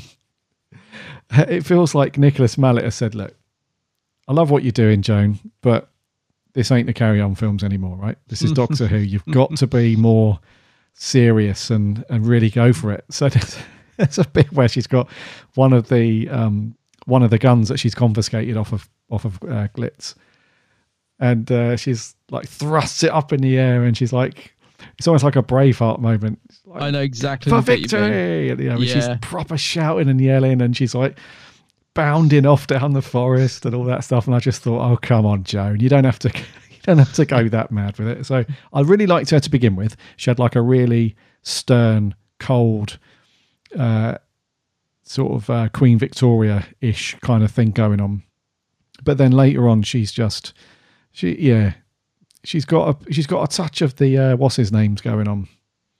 Our old mate from, um, uh, what's his face? What robots of death or or um He's the guy that we always say, oh, he's really chewing the wood in this one. or, or visitation because those are the two. So you got to, to City of Death. What's his name? oh City of Death. Uh, not City of Death. Sorry. Um, who did you just the story you just said? David Collings. David mean? Collings. Yes. Oh yeah, I wasn't sure because there's David Collings and also is it Tony Robbins? Tony. Yeah, it's the um, visitation. yeah. I'm thinking of David Collings. Yeah. David Collings, yeah, yeah, he's giving a bit of theatrics. She is, yeah. It's almost Yeah. like she's like, Dave, I'm in Doctor Who. I really don't know what I'm doing. What advice could you give me? And then this is the result. It's like, oh, for God's sake. Yeah. So, what did you think then? Because I think you quite liked her in this. I, I did, but I will agree that that um that scene is cringy when she's like to victory! And I, I almost feel like she's cringing doing it. I feel like she's a bit out of her comfort zone in that scene. Yeah. but yeah no you're right. I think in the start she's great because she's very composed playing it very straight and i think yeah she's really good as that sort of quite powerful sort of figure. Her death's quite horrific isn't it? Oh, it is, considering that um this this was the season when you know they were told you you need to tone down the violence. Like you know, the Colin Baker had been really criticised leading up to this about the violence. It's one of the things that they used to try and get it cancelled. So that's probably the only sort of particularly gruesome bit in it, but it is quite gruesome. Her face is sort of covered in lines of blood. I thought, oh, that's quite horrific. Yeah. Um, actually, so quite surprising considering you know they were specifically told because if you watch the production notes they even changed certain lines to make them less violent which really honestly when you see what was originally written on the page no one would have batted an eyelid but they even went to the trouble of sort of softening some of the language in it to make it less violent and then they go and show that and i thought blimey. But um no i I- quite liked it. I, I just in some ways i would have liked to have seen a bit more from it because in my mind, I thought she was in it a lot more than she is. But um, and I'm sure there's some outtakes. I was trying to find them on the Blu-ray set. Um, I'm sure there's some studio footage of her saying like, "No idea what's going on," or something like. That. She's like fluffing her lines, and I was trying to find it yesterday, but didn't find it. But yeah, no, I thought she was all right. I thought she wasn't too bad. I, I feel like a bit like the story that she was a bit of a missed opportunity. You know, you got a great, great sort of um, character actor there. Use her a bit more, um, make more of her character. Whereas she started off great, and you're right, just kind of like just got killed, and that was it. And I thought, oh, she wasn't really, she didn't really do anything, did she? No, Um, I thought talking- exactly the same thing though, mate. In that Yeah. death scene, I think it's her and another person from the tribe. Yeah, Uh, so Drathro, he, he electrocutes both of them, doesn't he? When when they turn around and they've got all those lines of blood everywhere, it's horrible. Yeah, that was the first thing that I thought. You know, um, when I watched this yesterday, the first thing I thought, which you just said, was, "Crikey, how they had to be really careful with with the violence and stuff," because we had the whole doctor strangling people and Mhm. throwing them in acid and all that lot. So I Yeah. li- I immediately thought, "Crikey, how did they get that bit through?" Because it does look a bit. You know, it's, don't get me wrong. It's not, it's not gory or anything like that. But for Doctor Who, it does look a bit like, oh, yeah, I'd put it up there with the hand crushing scene, which gets a lot oh yeah, more. yeah. you know, a lot more. Um, is, and that scene's always much more gruesome than in my head than when I watch it, although it's quite unpleasant. From Attack of Cybermen, I'm talking about. Oh yeah. Um, talking of nothing to do, um, poor old Nicola Bryant. She don't get a lot to do, does she? Oh bless her. She's, Harry. I mean, she. Re- I was kept. I forgot she was in it for half the story. I kept Yeah. thinking, like, where's Peri? She has a couple of alright scenes, like the opening stuff with the Doctor when they first get there. Yeah, yeah. When she's worried about Earth, and you think she's got this feeling, you think, oh, Yeah, but that but she gets very little to do in this story. She's great in the scene she's in, though. I mean, she's, but yeah, again, it's just like, you know, it wouldn't Mm-hmm. Yeah. matter if she wasn't in it, unfortunately, because she doesn't really do anything. Yeah, and that, I think that's it. So she has a quite a good scene with with Glitz and Dibber when they're locked up, Yeah, and then when when they go on the run and she's trying to find the Doctor. She has a couple of cool little bits there, but overall she's quite quiet. Really, they haven't really given her much to do. And um, this was also another change, wasn't it? So in the previous series, she was, or her character anyway, was criticised heavily. Had loads of complaints about what she wore. So she was Mhm. quite revealing in some stories and a bit, um, yeah, I wouldn't say like provocative, but she was, you know, she, she was a bit more, a lot more skin was on show. yeah, I think is the best way to put it. So now from this story onwards, you can tell that they've, because she wears like big jackets and shirts Well, that that button up all the way. yellow jacket. Yeah. Yeah, and a lot of her shirts button all the way up nearly to the top, and she's got trousers on and Hmm. sensible shoes and everything. So you can tell that they've really had to uh, sort of tone that a bit. So I mean, what a time for Doctor Who! I mean, it must have been awful for John Nathan Turner and some other people because, yeah, and also the guy that was um the guy that was overseeing things at the top of the tree at the BBC. I've forgotten the guy's name. Obviously, um, he really, really miffed off. Um, uh, he really miffed off uh, Robert Holmes at the time and Eric Saward more so Eric Saward because every time that they turned scripts in, he was like, "Oh, that bit's rubbish. That's rubbish. You can't do that bit, and you can't do that, and it's go and rewrite all of that bit." And uh, I think Eric Saward actually was like, I, "I'm had enough of this." I think yeah, I was going to say this is getting near breaking point where Eric was just. I think he just left the office. He'd had enough. Yeah, I think he was just fed up because I think up to this point, um, who was the showrunner before um, Saward? Was it? Uh, Showrunner JNT was the showrunner. Uh, do you mean script editor? uh, script editor, sorry. Yeah, who was it before Eric Saward? Because I th- apparently before Eric, all the scripts used to be turned in, and they were like, "Yeah, thumbs up." You know, I, I just don't think people cared enough about Doctor Who to dive into the scripts in great detail. They just sort of had a quick flick through and like, "Yeah, that's great." Mm. You know, carry on. But by this time, who was the guy's name who was in charge? under at the scrutiny a lot more, isn't it? I think. yeah so point. yeah so every script that was turned in uh, essentially um uh, john powell that was the Oh, right, guy's yeah. name at the bbc uh, yeah he just used to crucify all the scripts and uh, Hmm. i think eric saward was just no you're not having it and then couple that with the fact that all the complaints about the violence and what peri was wearing and all this stuff it's just what a horrible environment to try and make a tv show in it's just not a fun time it sounds like and then obviously they uh, unceremoniously just binned off Colin at the end. He didn't even. Yeah. So it's terrible. Anyway, so yeah, it was a, a crappy, crappy time to um to try and make a show still loved by lots of people. I mean, we're talking. This wasn't too bad for its time. Not up there with the the huge figures, but we're still pulling in like around five million viewers for the first couple of parts, and Mm. it dropped down a little bit. So still making a show that a lot of people were watching. I do find it strange actually to think, considering all the stuff you just said, you know, that that was going on at the time. It is weird to then have a whole season where the Doctor's on trial. It it does seem a little bit like It's like art imitating life, isn't it? yeah, it's a Yeah. strange thing to do. I mean, when they were talking about the idea in the production office, you, you'd think that they would think, "Oh, I don't know if that's a good idea," because it is, like you said, it's art imitating life a little bit, and we all know how the trial ended, um, in terms of the real life, not the story. So, it, I always find that an odd thing as well that this sort of that they went down this route. To be honest, um, Yeah. considering everything that was going on in the background. Uh, you're talking about Peri in that when she's in the, you know, she's in the uh, hut prison with Glitz and Dibber. So that bit where the robot, because I want to talk about robots, the bit where the robot breaks through and the weird sort of tentacles pick Colin up, and that is odd, isn't it? When it's carrying Colin, and what the hell is h- holding him to that machine? Have they like put a plank down. I, I was trying to work out how he was actually being carried by that that dreadful robot. Um, what's it called? L one or something? Uh, is yeah, uh, it's uh, I don't know. It it's not a bad effect.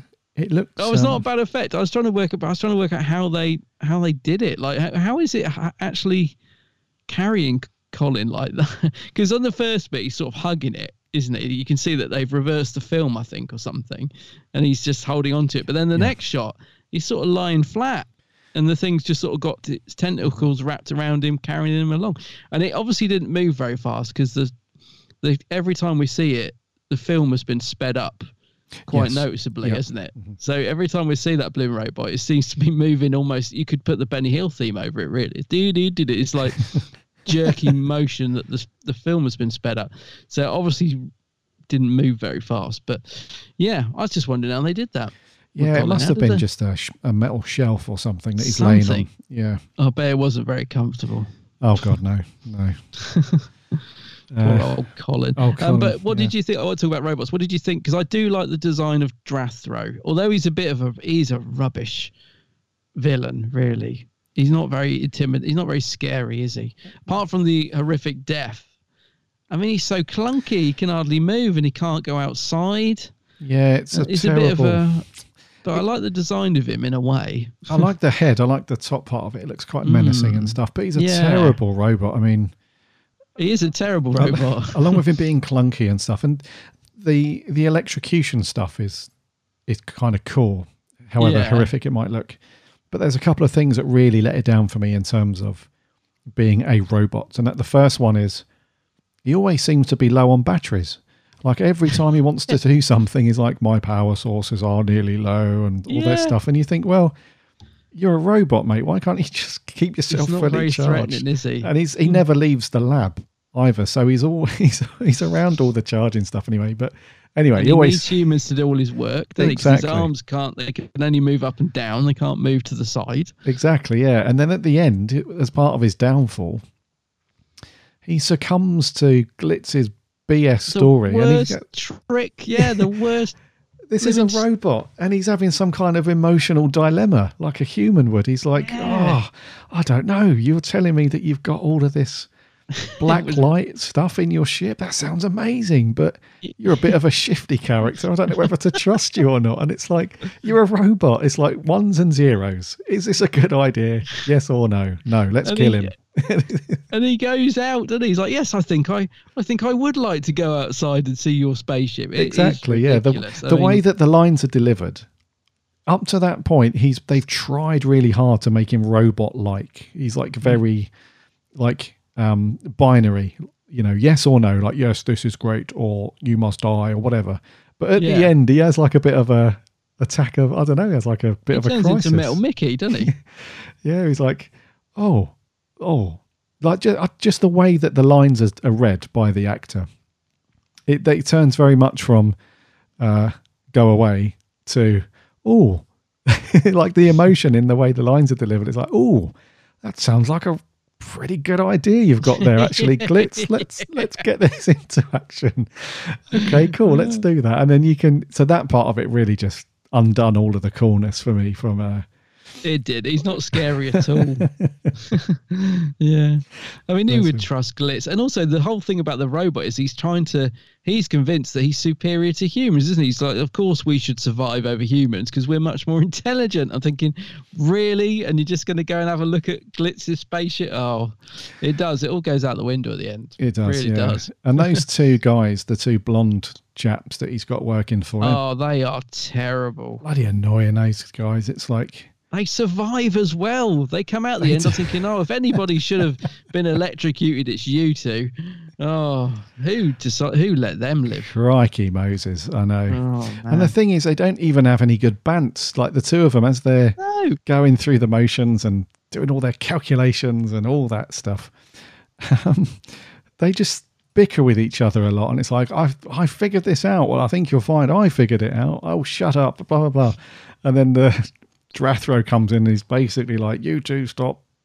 Knucklehead, stop bickering, otherwise I'm the whole thing just is very bizarre to me. It's just like, uh, and even when the doctor fools him as well, there's a great scene where the doctor's the uh, Drathro has said, "Look," um, and that's another funny thing as well. He's like, "You're you're human, but you're very clever," basically. So you can help out. so the doctor's doing his thing, and then he's like, "Right, you hold that lever, you do that," and he electrocutes him and runs off. Uh, even then, the two of them are just like, well, "How did he do that? I don't know." And it's The- all very thing- bizarre. The thing is with those characters as well is you can see what they were going for. You see what they were trying to do, trying to make two little funny characters. But a, the actors put no enthusiasm into the performance, and b, they're not written sharp enough. So they, it, there's again, there's a missed opportunity there. They could have been really funny little side characters that we often get in Doctor Who. You're like, oh, those two were funny though, you know, but they're not. they're, they're, they're just really bland and badly acted. Yeah, they're terrible. Those two. They are, mate. Yeah. Yeah. Um, and I guess, kind of lastly, um, what did you think to the the performances in the courtroom? I know we picked up on it briefly earlier oh on, yeah, but of course uh, we haven't even talked about it. Yeah. yeah, but Michael Jayston obviously is the Valeyard, and Very good. Uh, Linda Bellingham, straight out of the Oxo adverts, as the the Inquisitor. Um, Yeah, she walks in with a, a, a tub of gravy. Oh no, hang on, sorry, let me just pop that back. Shouldn't have that in my hand. I got quite hungry watching those scenes because I was like, I could fancy a roast dinner with a bit of gravy. you could smell the oxo. Like, mm, oxo. Uh, So she um, was quite cool, actually. She is Yeah. good in it. Yeah, she's a good. um She gets a good line between being sort of almost comedic in terms of her banter with the Doctor to being quite straight laced and stern. So yeah, no, I like I like Linda Bellingham in this, and obviously Michael Jayston Valeyard. Um, he is quite pantomime villain, but good pantomime because they're you know he doesn't stray into to me to my opinion anyway he doesn't stray too far into the ridiculous but he is good. I find him quite menacing. I, I love all the stuff between him and the doctor like you said it is good fun. So yeah no those two are great. I really yeah they do add something t- to a much needed bland story. They they definitely bring in some fun to it those three. Yeah, and they The were very uh, very intense as well. So the bits where, especially the two in and throw in between the Doctor and the Valeyard, it's like really. Um, they're just neither one of them is letting up. You know, you've got the Valeyard who's Michael Jayston, just brilliant as the Valeyard. He's just Yeah. very like. I don't know. He's like he's got his mission in his head. Nothing that the Doctor says is going to sway him. He's got his evidence supposedly, and he's cracking on and. And then you've got the um, uh, the Inquisitor Lynda Bellingham. She's trying to sort of. It is a courtroom after all, so she's trying to sort of get them to settle down and and stuff. But the way that that bit was written, really liked all of that stuff because it had a real, um, a, a real world courtroom feel about it, where every time the Doctor would come in with something, she was like, "Yep, you'll have your chance to to do that later," and you know, she the way she directs it and stuff. So I, I I think I like the courtroom stuff more than the story stuff for me in this particular uh, part anyway.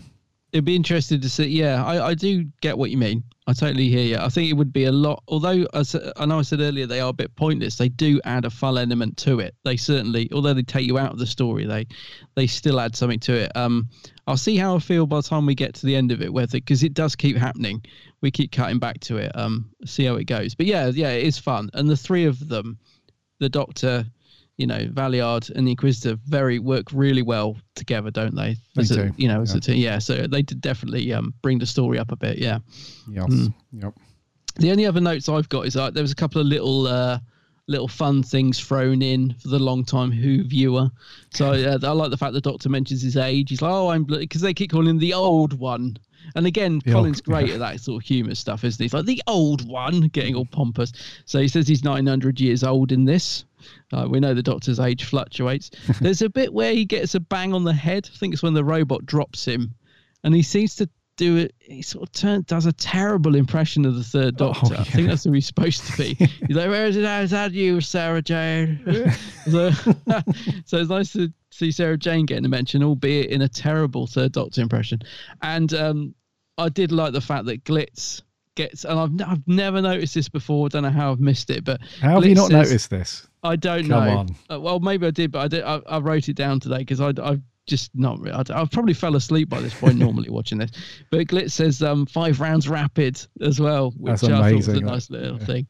Yeah, Five those rounds are- yeah, rapid should do it. yeah, which is great, and it's um I think.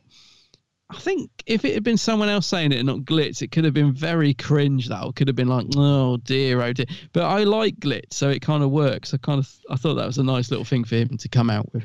So I like those little nods, those little throw-ins. Um, finally, though, I wanted to ask a little bit of a quiz. Right, how many how many different versions of the Valeyards can you name that the Doctor says? So I'll give you one. So, for example, the first one he calls him is the boatyard. Oh, the How- boatyard, yeah. He calls him the Um, boatyard. How many more? eh, Just this story, because we've got more to come. I think he's. I- I've noted one, two, three, four, five. So one of those five is the boatyard. Can you get any of the other four? The graveyard. Yes, Yeah. tick. That's the next one. Uh, what's the? Uh, I can't remember the other ones, mate. I, I know those two though. Yeah. What are the other ones? So you got the farmyard, the scrap yard, and the knackers yard. Oh, the Knackers Yard, of course. Yeah. Yeah. yeah. He's really good when he says that one because he's proper screaming at him. Yeah. Yeah. No, Oh. Colin's great at delivering those. He really is. Um, he is going up a bit in my estimations, Colin. Uh, He's he's. I suppose I when I think of Colin, I think of his stories, and there's not a, a lot of his stories that I enjoy. But then I forget how much I enjoy Colin's performance in a lot of these stories. You know, he's a bit of a sort of a Matt Smith in that sense of even when you get a, a rubbish story, mm-hmm. he sort of at least brings something to it. He's all, he's quite enjoyable to watch, isn't he? They've Yeah. definitely mellowed his relationship with Peri as well, which is definitely needed. Absolutely, mate. Yeah, because Yeah. it was a little bit not difficult to watch, but a little bit sort of rolling your eyes every two minutes on some yeah, of the previous. too stories. much bickering before. Yeah, way too much bickering. Yeah. So we get to see a bit of a softer side of the Sixth Doctor in this story, which is very welcome. Good to see. Yes. Yeah. Mm. Yes. I don't think I've got anything else. Yeah, me too, mate. I think we're I think we're pretty much done. We can slap a score on this one. Yeah. Uh, it's you to go first, buddy. So, Mysterious Planet, kicking off Trial of a Time Uh, Lord. What you got? Yeah, I, I, I found this quite difficult to score. I'll be honest with you because it's not great. I'm, I'm gonna I'll go with what I wrote down, which is six point five. I was sort of nearly a seven. I thought it's it's kind of average, but I don't, think it even quite reaches those those levels. So six point five for me, a bit drab. I thought as an opener. Okay. Uh, I'm going to go with a six, mate. A six? Oh, I thought you might go with seven. Okay, that's good then. That makes me feel better. Yeah, I'll go over six. It's a it's a bit of a difficult watch to crack on with. So if somebody said to us, "Would you recommend we watch Trial of a Time Lord?" Yeah. we'd have to say, uh, "Yes, absolutely. It has got some great stuff in there as you go through it, but you're going to have to get through part one first. You're going to have to get through the mysterious planet. You can't skip it because it lays the foundation for what the Valeyard's trying to do, but you have to watch it." Yeah. And it, it, I think I thought from the first two episodes, I thought this is going to be a seven. I thought, oh, it's okay, but it just falls flat after that. I think so. Didn't quite make it to a seven. yes, yeah. Okay, so a 6.5 from him, six from me. What did our Mm. awesome listeners think? Let's kick off. We had a bunch of, uh, you guys dis- didn't disappoint again, you know, with the old audio reviews. Great. We had a few in there. So let's kick off. First of all, a regular reviewer from Down Under, Sammy Satine. G'day, Gary and Adam. Sammy Satine here. So, The Mysterious Planet. I enjoyed this one. The Sixth Doctor on TV is mostly a miss for me, mainly because of the violence, but he is pretty awesome on Big Finish. I like the Valeyard. Michael Jayston does an excellent job. Lynda Bellingham does a good job too. Sabalom Glitz is introduced here. They're not seen till Dragonfire after Trial of a Time Lord ends. Nice to see Peri and Sixie not arguing for a change. I really hate seeing them argue. Also, nice long hair, Colin.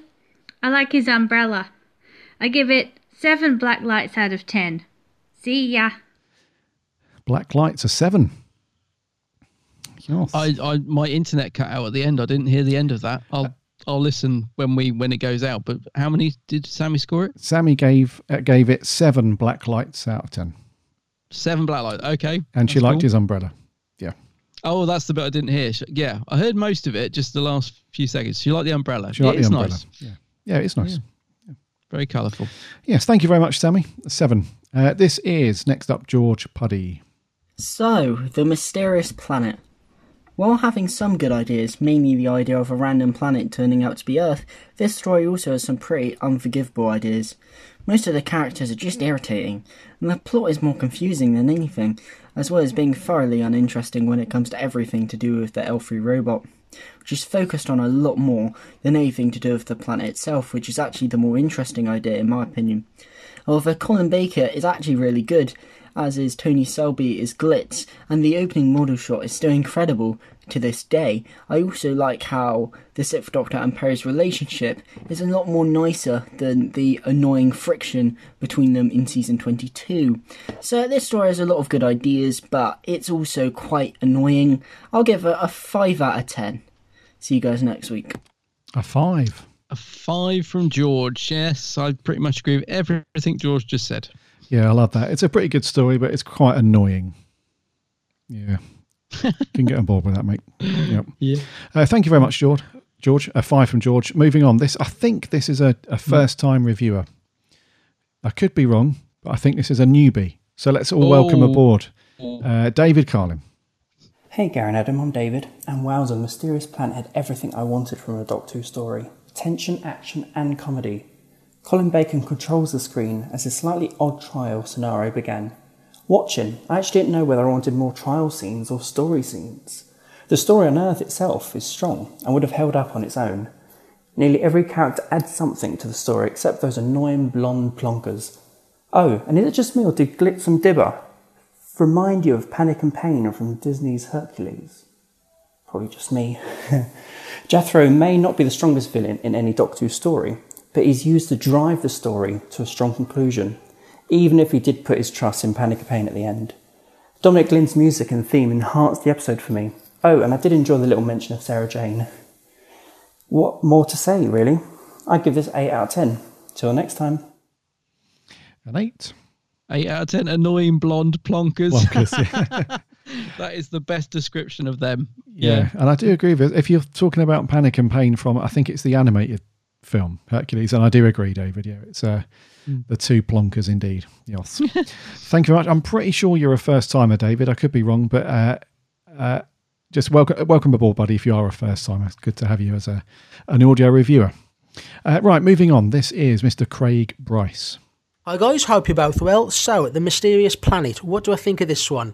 Well, it's never going to be regarded as one of the best Robert Holmes stories, but if you go into this, if you haven't seen it before, and don't expect it to be like any other Robert Holmes story, like The Caves of Androzani, for example, I think you'll get a lot more from it. It's a comedy story, and I think it's a nice start to the Trial of a Time Lord series, what, what takes a darker approach towards the latter half of the series. I mean, you got I think you got a really good guest actor with Joan Sims, who's renowned for comedy, but in this she plays it absolutely straight, and I think she does a really good job. You got Michael Jayston, who's absolutely superb as the Valeyard, absolutely brilliant. Um, you got the comedy relief with Glitz and Dibber, who I think are really two fun characters. I really enjoy them. Uh, I think Drathro, the robot, I think that's an interesting design and a really good concept. Yeah, I really enjoy this one. I can easily put it on and watch it anytime. I'm going to give it a 7.5 out of 10. Cheers, guys. Speak to you next week. Bye. Nice one. Another seven point five. Yeah. That's, uh, what did you give it? You gave it a six point five, didn't you? Six point five. Yeah. Yeah. Uh, glad you enjoyed that, Craig. Yes. Um, right, moving on. This is Martin Arnold. Mysterious Girl by Doctor Who. Oh, I'm sorry. Mysterious Planet by Peter Andre is um, actually not a bad story, and I think the Trial of a Time Lord is actually. Uh, I really enjoy it. I'll be honest. Uh, I think it's ambitious. Um, they up production values a little bit, so they were clearly intending to make this work, even though the BBC had the show under the cosh. And I think it brings out uh, the best in the actors, uh, and it's good to see that the in-character relationship between Peri and Old Sixty is is pretty solid. Um, I do think that this story is a little convoluted and it's a little slow, but it's it's it's it's a slow burner, and Doctor Who does those really well at times. Um, and it makes you think, and that's what Doctor Who should be about. I, I like it. I give this a seven out of ten. Um, I like that we're introduced to characters like Glitz. There's a, a sort of whimsical facade to the whole sort of story, um, but at the core, there's this interesting subplot with it, with it being Earth that I think actually really makes this uh, an interesting story. I'm looking forward to discussing the rest of these as well. So I give this a seven out of ten, and uh, cheers for now. Seven. Seven, number seven. Oh, yeah, I'm looking. I must admit, I'm looking forward to going on this journey again. I'm when we first talked about doing Trial Lord, I was a bit like, no, I don't know, it's not my not one I go to, but yeah, it's it's got me invested enough. So I agree. I agree on that point. Yeah, same, Martin. Yeah, I wasn't mm. looking forward. I will be hundred percent honest with you mm. guys. But when we were talking about doing this, I was like, "Oh crikey, May's going to suck." but I must admit, now that I've got this one out the way, I'm really looking forward to next week Yeah, and doing the me rest too. of them. So yeah, so a seven for Martin. Cheers, buddy. Uh, two more. This is Alex Kingdom. Hello, Gary and Adam of the Big Blue Box podcast. How are you all doing? Now, the mysterious planet, I've never seen Trial of before, and Adam did warn me that it's a bit, uh, he didn't know what he thought either. Um, and Mysterious Planet, ah, I think it just sums up the era for me. I don't think that Colin Baker's era is really for me, and that's, you know, I mean, fair play to anyone that enjoys it. I just couldn't get into this. I can, I don't know, I feel bad because a lot of people love Colin, and I do like Colin. I think in the role he's very good. I think it's the writing that lets it down. This is another one of those cases where it just doesn't work for me. Uh, maybe it'll get better as the trial of time goes on, but right now I'm giving it down the middle of the road, five out of ten. Um, it just, I don't know. Sorry to be so negative. I hope that over the month I can find something else out of it, but right now, just didn't do much for me. But I'll give it five just for Colin's sake. Middle of the road, eh? Five for Colin. Five for Colin from Alex. Yeah. Yeah. No, I read you, Alex. It's um, I had a very similar thought, mate, uh, going through it. I only gave it an extra point because the courtroom scenes are really cool for me. There's just uh, not many of them compared to the story, but yes, a five from Alex. Mm-hmm. And lastly, this is Mr. Matt Steele. Hello, Gary and Adam. Matt Steele here again. Hope you guys are well and having a good week. So, kicking off the Trial of a Time Lord saga, we have The Mysterious Planet. I really don't know what to say about this story. The story itself is very weak. The only plot points really are getting captured, then escaping again, then getting captured again, and escaping again, and on and on until the end of episode 4. However, I thought the acting on the whole was good, and I thought the effects and the spaceship scenes held up well. This is my first time watching any Sixth Doctor story, and I must say, so far, I'm not impressed. I really hope he has better stories written for him. I'm going to give this one a 4.5 out of 10. I uh, hope this improves, uh, and I will see you guys again next week. Oh dear. Oh dear, Matt I do, I do like the fact there's some people watching this for the first time. Hmm, I think it's yeah. interesting for people's first opinion on this because I sort of go into it with a bit of baggage because of watching it back in the day, if you see what I mean. So it's interesting to get people's first, you know, views yeah. on this, especially mm. if this is the first time you've watched any Sixth Doctor as well. It yeah. must be a bit. Um, I mean, yeah. if you were going to recommend a Sixth Doctor story for anyone that's never seen him, what would you go for? Because I wouldn't go with, like you said earlier, I wouldn't pick Trial. I'd probably pick. Oh, it's difficult, isn't it? Uh, People will say Vengeance on Varos, but I find that we've reviewed it, so I can say this. I find that such a dull story. Great, great concept, but, but really boring to watch. So I wouldn't pick that.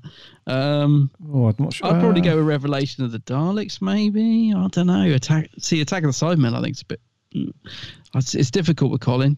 I don't know what would I'd recommend. Probably a big finish, to be honest. Yeah, it is a bit. Um, oh, it's such a tricky one with Colin because it depends on how you view on how you view uh, him him him as a doctor. Mm. Uh, not so much the stories because a lot of the stories were actually pretty decent. Um, it's more around how you feel about Colin as the Doctor. I mean, Revelation's pretty good. Um, I don't know. The Two Doctors has got a charm about it, but it's not the best kind of story. Mm, no, I don't know. It's a tricky or Mark one, of the Rani, maybe. The Mark, yeah, isn't too bad. Yeah, it's Pip and Jane's story, that, and it's uh, yeah, it's not too bad actually. Yeah, there's a few. There's a few, Matt. Um, but probably wouldn't. I wouldn't cash all your chips on um, all of the Colin ones being amazing. There's a few. There's a few decent ones in there for sure. But uh, yeah. So that's going to do for audio clips. Thank you so much, guys, for taking the time to record your audio reviews and get them in. We love this part of the show, and we're going to move on to some social stuff. You guys flooded Twitter, so I'm going to rattle through a lot of these. Um, uh, what about Mr. Plaxton? is a cool name. So at Bob Rushy says, uh, Mysterious Planet is very formulaic, uh, formulaic, uh, but after season 22, it's very welcome. Some great Holmes lines and the character of Glitz, uh, especially awesome. Mm. Uh, Rick Moran from the Dwas says the most ah. striking and positive aspect of this for me is that Colin Baker's characterization of the Sixth Doctor is very changed from the previous season. Yeah. Uh, here he is shown at last to be caring, likable, warm, and funny. Even his pomposity, pomposity is played for laughs now instead of being an unpleasant irritant. Uh, finally makes the Doctor endearing, kind, and heroic. Uh, not Robert Holmes' best, but still a good script. A six out of 10 mm-hmm. A really good point there, Rick. One of the things that a lot of people, it's very, very common opinion about Colin, was that he can be just very grinding at times, like just his constant. Um, like his candor is just very up uptight and very short and stuff. So it's it's very different direction in the script for him. Yeah. Yes. Uh, Genesis of Androzani says uh, the story is very formulaic on purpose, and I think that works really well for exposing exposing how the Valeyard is willing to nitpick. Uh, the doctor as much as he can try and find him guilty. I love the way he tampers with the Matrix to try and find and bend it in his way. Uh, overall, seven out of ten. Mm, okay, yeah. Uh, Caitlin Dalek 100, a weird story, this one, and it seems rather forgettable. It doesn't help what Chibnall did to this story with Orphan 55, which is annoying. I think that Doctor and Peri are a great duo together in this one. Glitz is one of my fave Six Doctor companions through the Trial series. A 7 out of 10. Seven, okay, yeah. Our writer Jordan Shortman says a really good story. I've still got it on video in the TARDIS tin though I've since Oh. upgraded it to Blu ray. Yes, I've just dug my TARDIS tin out. I'll post a picture. Is this the old VHS? Yeah, tin? it's weird. I yeah. found mine the other day as well. Yeah. Oh, nice. Put yeah, a put a on picture. Yeah, I will. Uh, he goes on to say, I much prefer the chemistry between Six and Peri here, as the nastiness seems to have calmed down a bit. Uh, it's all filmed down near me. Oh, cool. Uh, Ah. A good opening story, even the trial. Uh, John Griffith says, Maled, I find the doctor guilty of name calling the knacker's yard, of injecting fun into contrived court scenes, not easily defeating two rubbish robots, and encouraging people to run around a lot. I sentence him to three weeks more of this story. uh, he says, Love the doc, love glitz. A six out of 10. Six. Okay, fair enough. Uh, Nick H. Uh, Heisenberg Berg Pod says, really unfocused nonsense. Uh, the main plot is drivel and the trial scenes are not much better. Colin does his best, but this is the beginning of the end for the classic series. A three out of 10. Oh dear.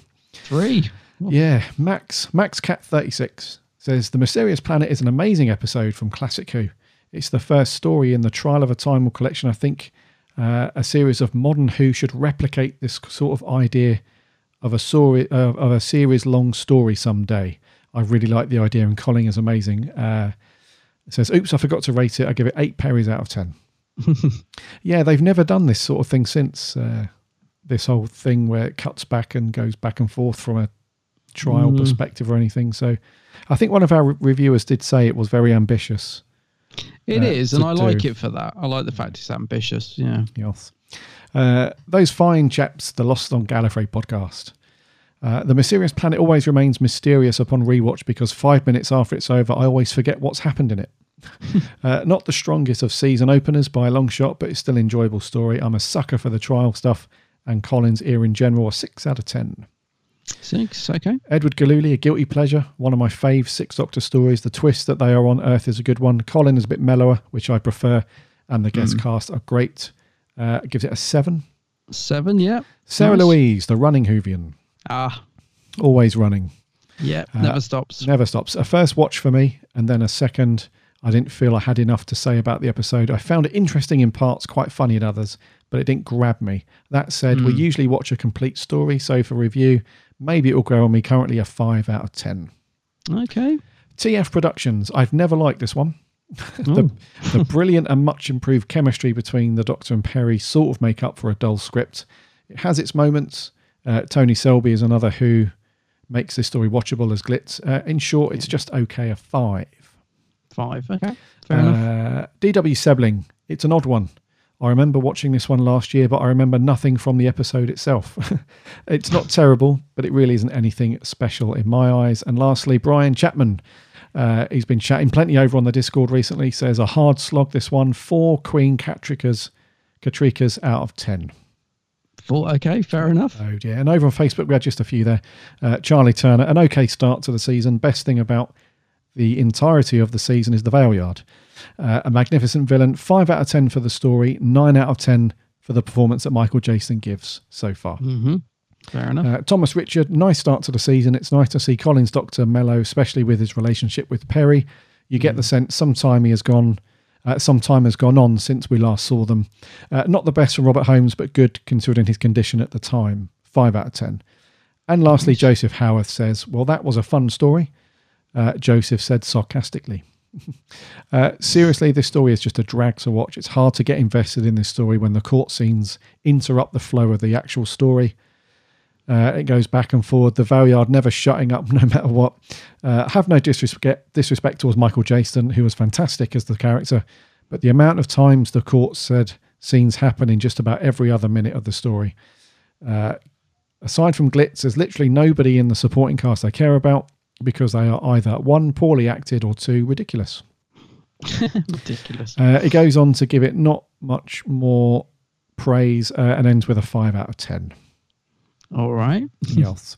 So a bit of a divide for this one, Birdie. Yeah, I think this is a bit. I think the Trial of Time Lord season is perhaps a little bit more for hardcore fans, but that's not to say anybody who isn't shouldn't give it a go. But I think yeah, most of the people who sort of rate it highly are, are going to be sort of really into that sort of thing. I don't know. We'll see as we go through it, but yeah. Yes, we shall see indeed. So uh, yeah, thanks again everybody for leaving your leaving your reviews and thoughts. It's awesome. Love this part of the show because we get to gauge what fandom thinks of certain things and if we're completely off the boil with what's going on. But uh, yeah, thank you so much. So next week, Bud, pretty obvious, but what we on to next week? Yeah, so next week, yeah, we'll be moving on to the second part or the second story, if you like. Uh, a bit of Sil next week, isn't it? Sil's in this one. He's back. Spoilers. It's Mind Warp. Mind Warp, indeed. Didn't you watch this at the BFI? Yeah, Mind I always Warp? think you were with me. Were you not with me? I was one? not at that one. Oh, No. I always think you were for some reason. I don't know. We must have talked about it afterwards. Yes, I was at the BFI for this. Oh, cool. Saw it on the big screen. Um, but yeah, it'd be good to. I shall give it another watch, obviously, next week before we review it. Cool, cool, cool. So yes, uh, Mind Warp next week, and I think we'll do there, Bud, for two six six. Go on, do your Sil.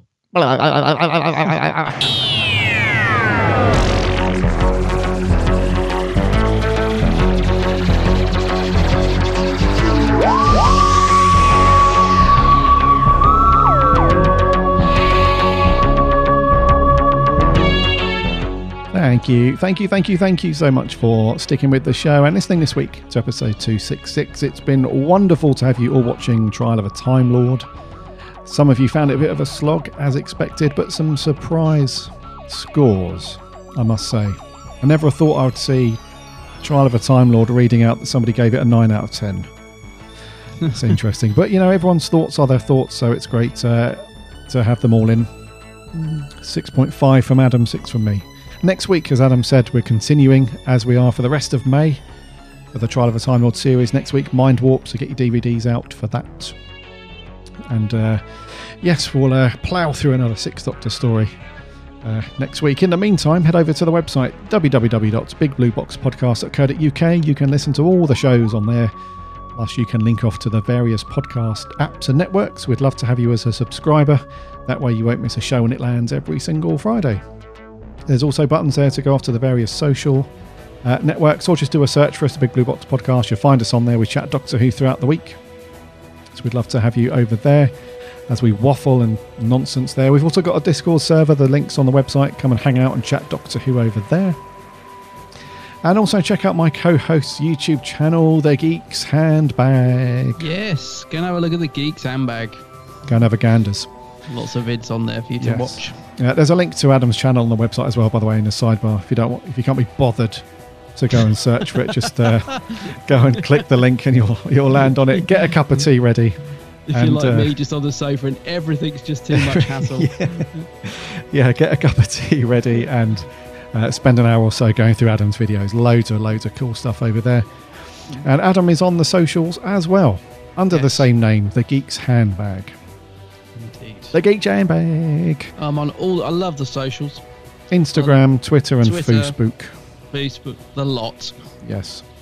and because there's loads of stuff going on with Doctor Who right now as well, um, th- we're obviously talking about it a lot as well. So, um, yeah, come and get involved over there. Just uh, give us a like and a follow.